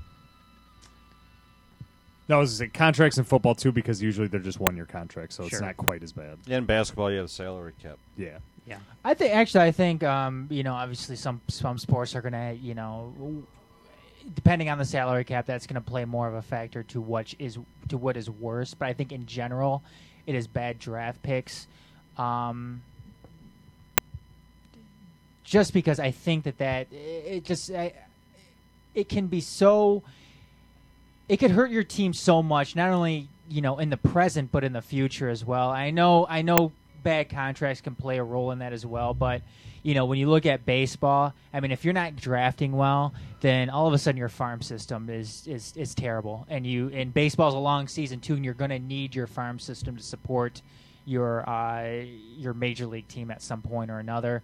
Football, obviously, I, I think it's it's bad draft picks just because those players have an have an immediate impact. They can have an immediate impact on your team. Same thing goes with basketball; they can have an immediate impact, and um, and hockey too. Um, again, it's it's a long season. You depend a lot on your on your farm team, your minor league team, and if you're not uh, if if you're not drafting well then if you're not drafting smart, then again you're in a you can you can put your team back. Um, I, I agree with you on all that. I really do. Like I said, there's a great argument for that. But the tr- the one problem with bad contracts is when you are now you've put your franchise in a position of having not enough money to sign anyone. Try to sign a uh, number one draft pick because you have a bad team. You, you, you're gonna especially in football. You're going to have holdouts. You're not going to be able in baseball. You're going to pass on the first five or six or seven picks because they want a big signing bonus, like the Pirates have done for years. I mean, it's don't get me wrong. Your argument's great. And I'm not even. It's probably an opinion true. thing, too. No, it is, and it's like they both they they are, they actually really affect each other greatly. Bad contracts and draft picks are like almost tied at the hip. Uh, next question: Should the Wings stay in the West or go out east? Go ahead, Squirrel. Uh, they should stay in the West. Uh, it's I've talked about this before in the past. Um, to me, if you're gonna divide it into East and West, it should be the half the westernmost teams should be in the West, and half the easternmost teams should be in the East. Pretty simple, if you ask me. Um, not only is it you know as much as it might suck for Wings fans, not only is it better for the league, but it makes sense geographically. So I, I don't I don't see what the issue is actually. Go ahead, Squirrel or Nicholas. You scrap east and west, north and south. Yeah, That's baby. the way it should be. And then just get rid of the south. And then just go back to the original six. no, they should stay in the west if only because of draw the lines. I hate it. I don't want them to be in the west, but if that's the way you're going, then they're they're tied. They can't they can't say anything. I absolutely, you know, I would, I would love to see them go to the East. So, I mean, I just because as a fan and as a simple as that, I want them in the East. I'm not even gonna. I don't care about geography or anything else. I want to see them play in the East. I'd like to see them be able to, you know, be able to have the same advantage that Boston and New York and Toronto and uh, everyone else has. And you know, it's just how I feel about it. I, you know, as a, from a fan, I agree with you, Tip. I mean, I'd love to see them in the East, but as far as if, as far as business for the NHL, I mean, what's best for the NHL? They can't. It's it's best for them to stay in the West. So I mean, just because I don't buy it. You know, I'm tired of that. I'm tired of everybody else using the Wings uh, coattails. And if you want to become a big boy sport, then quit doing that. Well, it's true though. And and I the- mean, it doesn't matter. Fine, it's true, but you know what? You have to find other ways, and that that's that's what you do. And what's happening now, and I just heard a rumor actually yesterday that uh, Ilitch is really, really uh, behind the scenes on this, and they actually think that after next season, that team that's going to the East is going to be the Wings. There's also a rumor going around that uh, Bettman's delaying things a little bit because of a group in Quebec that's looking to purchase the Phoenix Coyotes next season. Well, if that happens, then it's not going to happen. Then it doesn't matter. Yeah, then they're going to go out the East, which But I actually really like uh, Lickless's thing. I really do, and I think you could do it. It's north south. You could easily do it. You Were you here? Seriously, could. That's, that's not a bad solution. I just the the problem I have with what you were saying, Tip, was that if you're going to keep East and West, sure, the Wings do get kind of screwed in the fact that they have to f- do a lot more travel. But if if it's not the Wings, it's somebody else. Yeah, sure, it does kind of suck for us as Wings fans, but if you do it, it's that'll suck just as much for Columbus then. You know, that, so you're handicapping some other team instead of the Wings by doing it. Oh, so maybe it's a flawed system, Right. and the system should be changed. But I just don't like the idea that you know Ilitch going, well, we should uh, we should be in the East, you know, because we're getting screwed. But then you're just screwing somebody else. Yeah, that's all right. And So I don't. I don't really care though.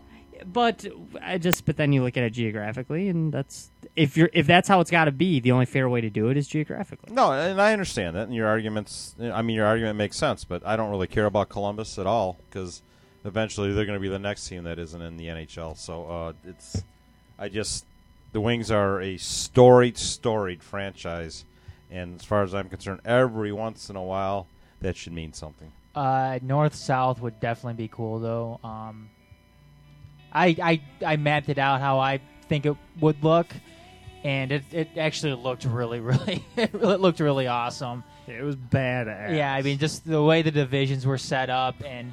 Um, who would be who would be in the Wings division? And it's on our website. The Hey, you probably have Pittsburgh, Philadelphia in the South. I did have Pittsburgh and Philadelphia in the South, and I had New uh, Jersey in I the knew- South? I New Jersey in the South. Yep, and then I believe I had all of the all of the California teams. I believe I had all the California teams in the Mm-hmm. South as well. But And the, and the effing garbage. That's, that's right.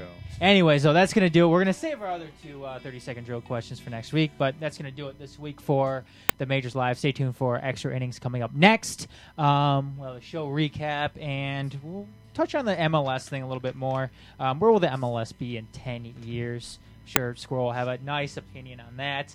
Um, but make sure you stay tuned for that right here on the majors.net. We'll be back at you again next Tuesday. 8.30 p.m. Eastern Time right here on the Majors.net. And then make sure you stay tuned for Grouty, Grouty Radio this Thursday, Grouty.com, 8 o'clock p.m. Eastern Time. Like I said, Grouty.com at the Majors.net. So for Squirrel, for Nicholas, for Tip, I'm Adam saying have a good week, everybody. We'll see you